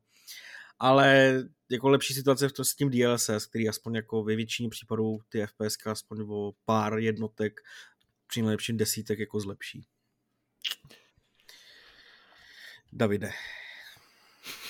Já na to názor nemám, ale líbí se mi, jak říkáš, že to prostě výváři prdnou jenom do kódu a ono to nic nedělá. Takový, takový hezký, hezký odborný výklad toho, jak ta technologie funguje, jak se implementuje. Prostě ten, kdo to ve hře nemá, je totální žabař, protože prostě uděláte Ctrl C, Ctrl V, vrazíte to do toho kódu a ono tam prostě je, ale nic to nedělá. Tak to stačí prostě, když si tu hru stáhneš v tom případě, nebo nainstaluješ, tak stačí otevřít složku, prostě tam v poznámkovém bloku a řecnout to tam. A... Aha, ty vole, vy jste vole, tak vtipný, že normálně mi tady vyskakuje hrdlo. To jsem to tak nemyslel, vole, prostě takhle, ale jako Posun... normální lidi to pochopili, že jo. Posuňme se k poslednímu dotazu, který přišel od Ondry. Zdravím redakci, zajímalo by mě, zda je... O... Cože? Jsi říkal dva dotazy, ne? Ano, ale tenhle ten přišel teďka z čerstva. Zajímalo by mě, zda je opravdu nutné, aby mi pokaždé, když otevřu hry, automaticky skočil do ksichtu trailer na Sonika.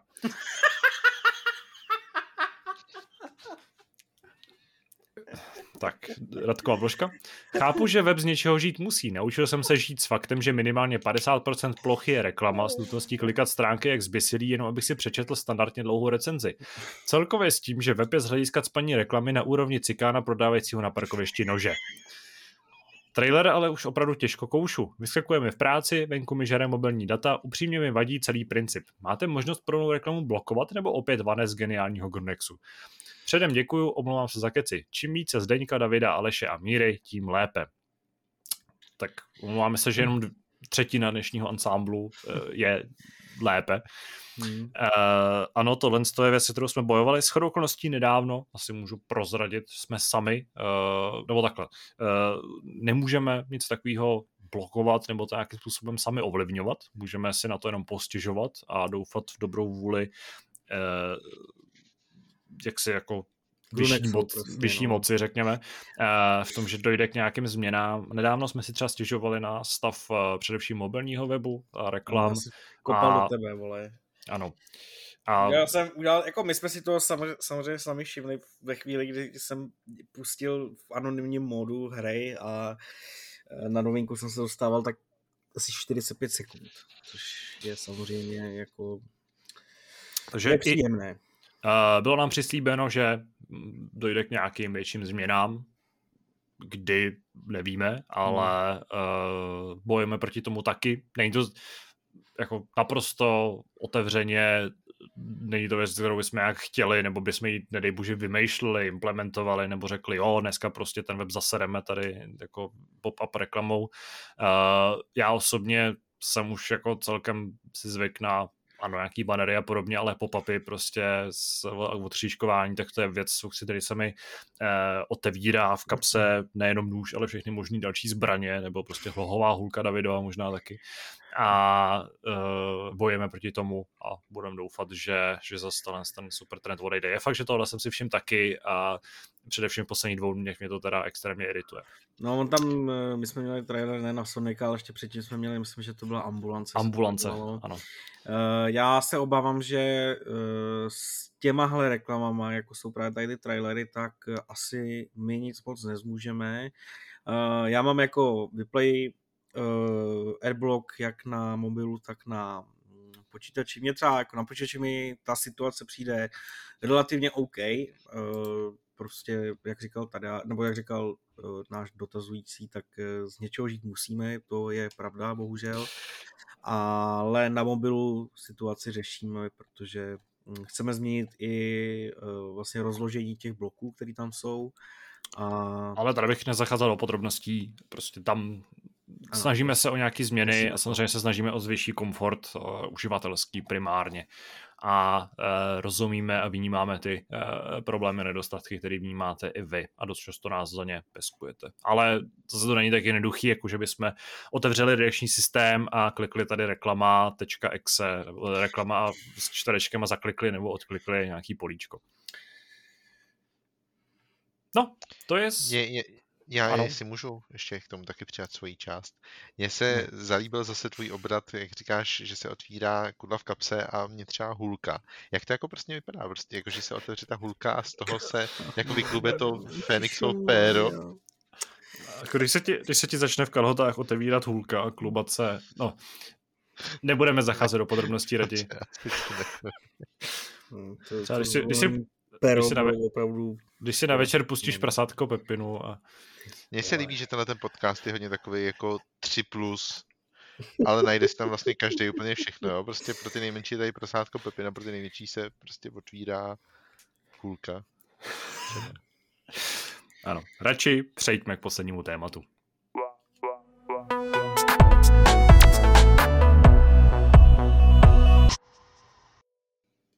Poslední téma je jako vždy věnované nejlepším nebo nejhorším zážitkům z posledních dnů nebo týdnů našich životů.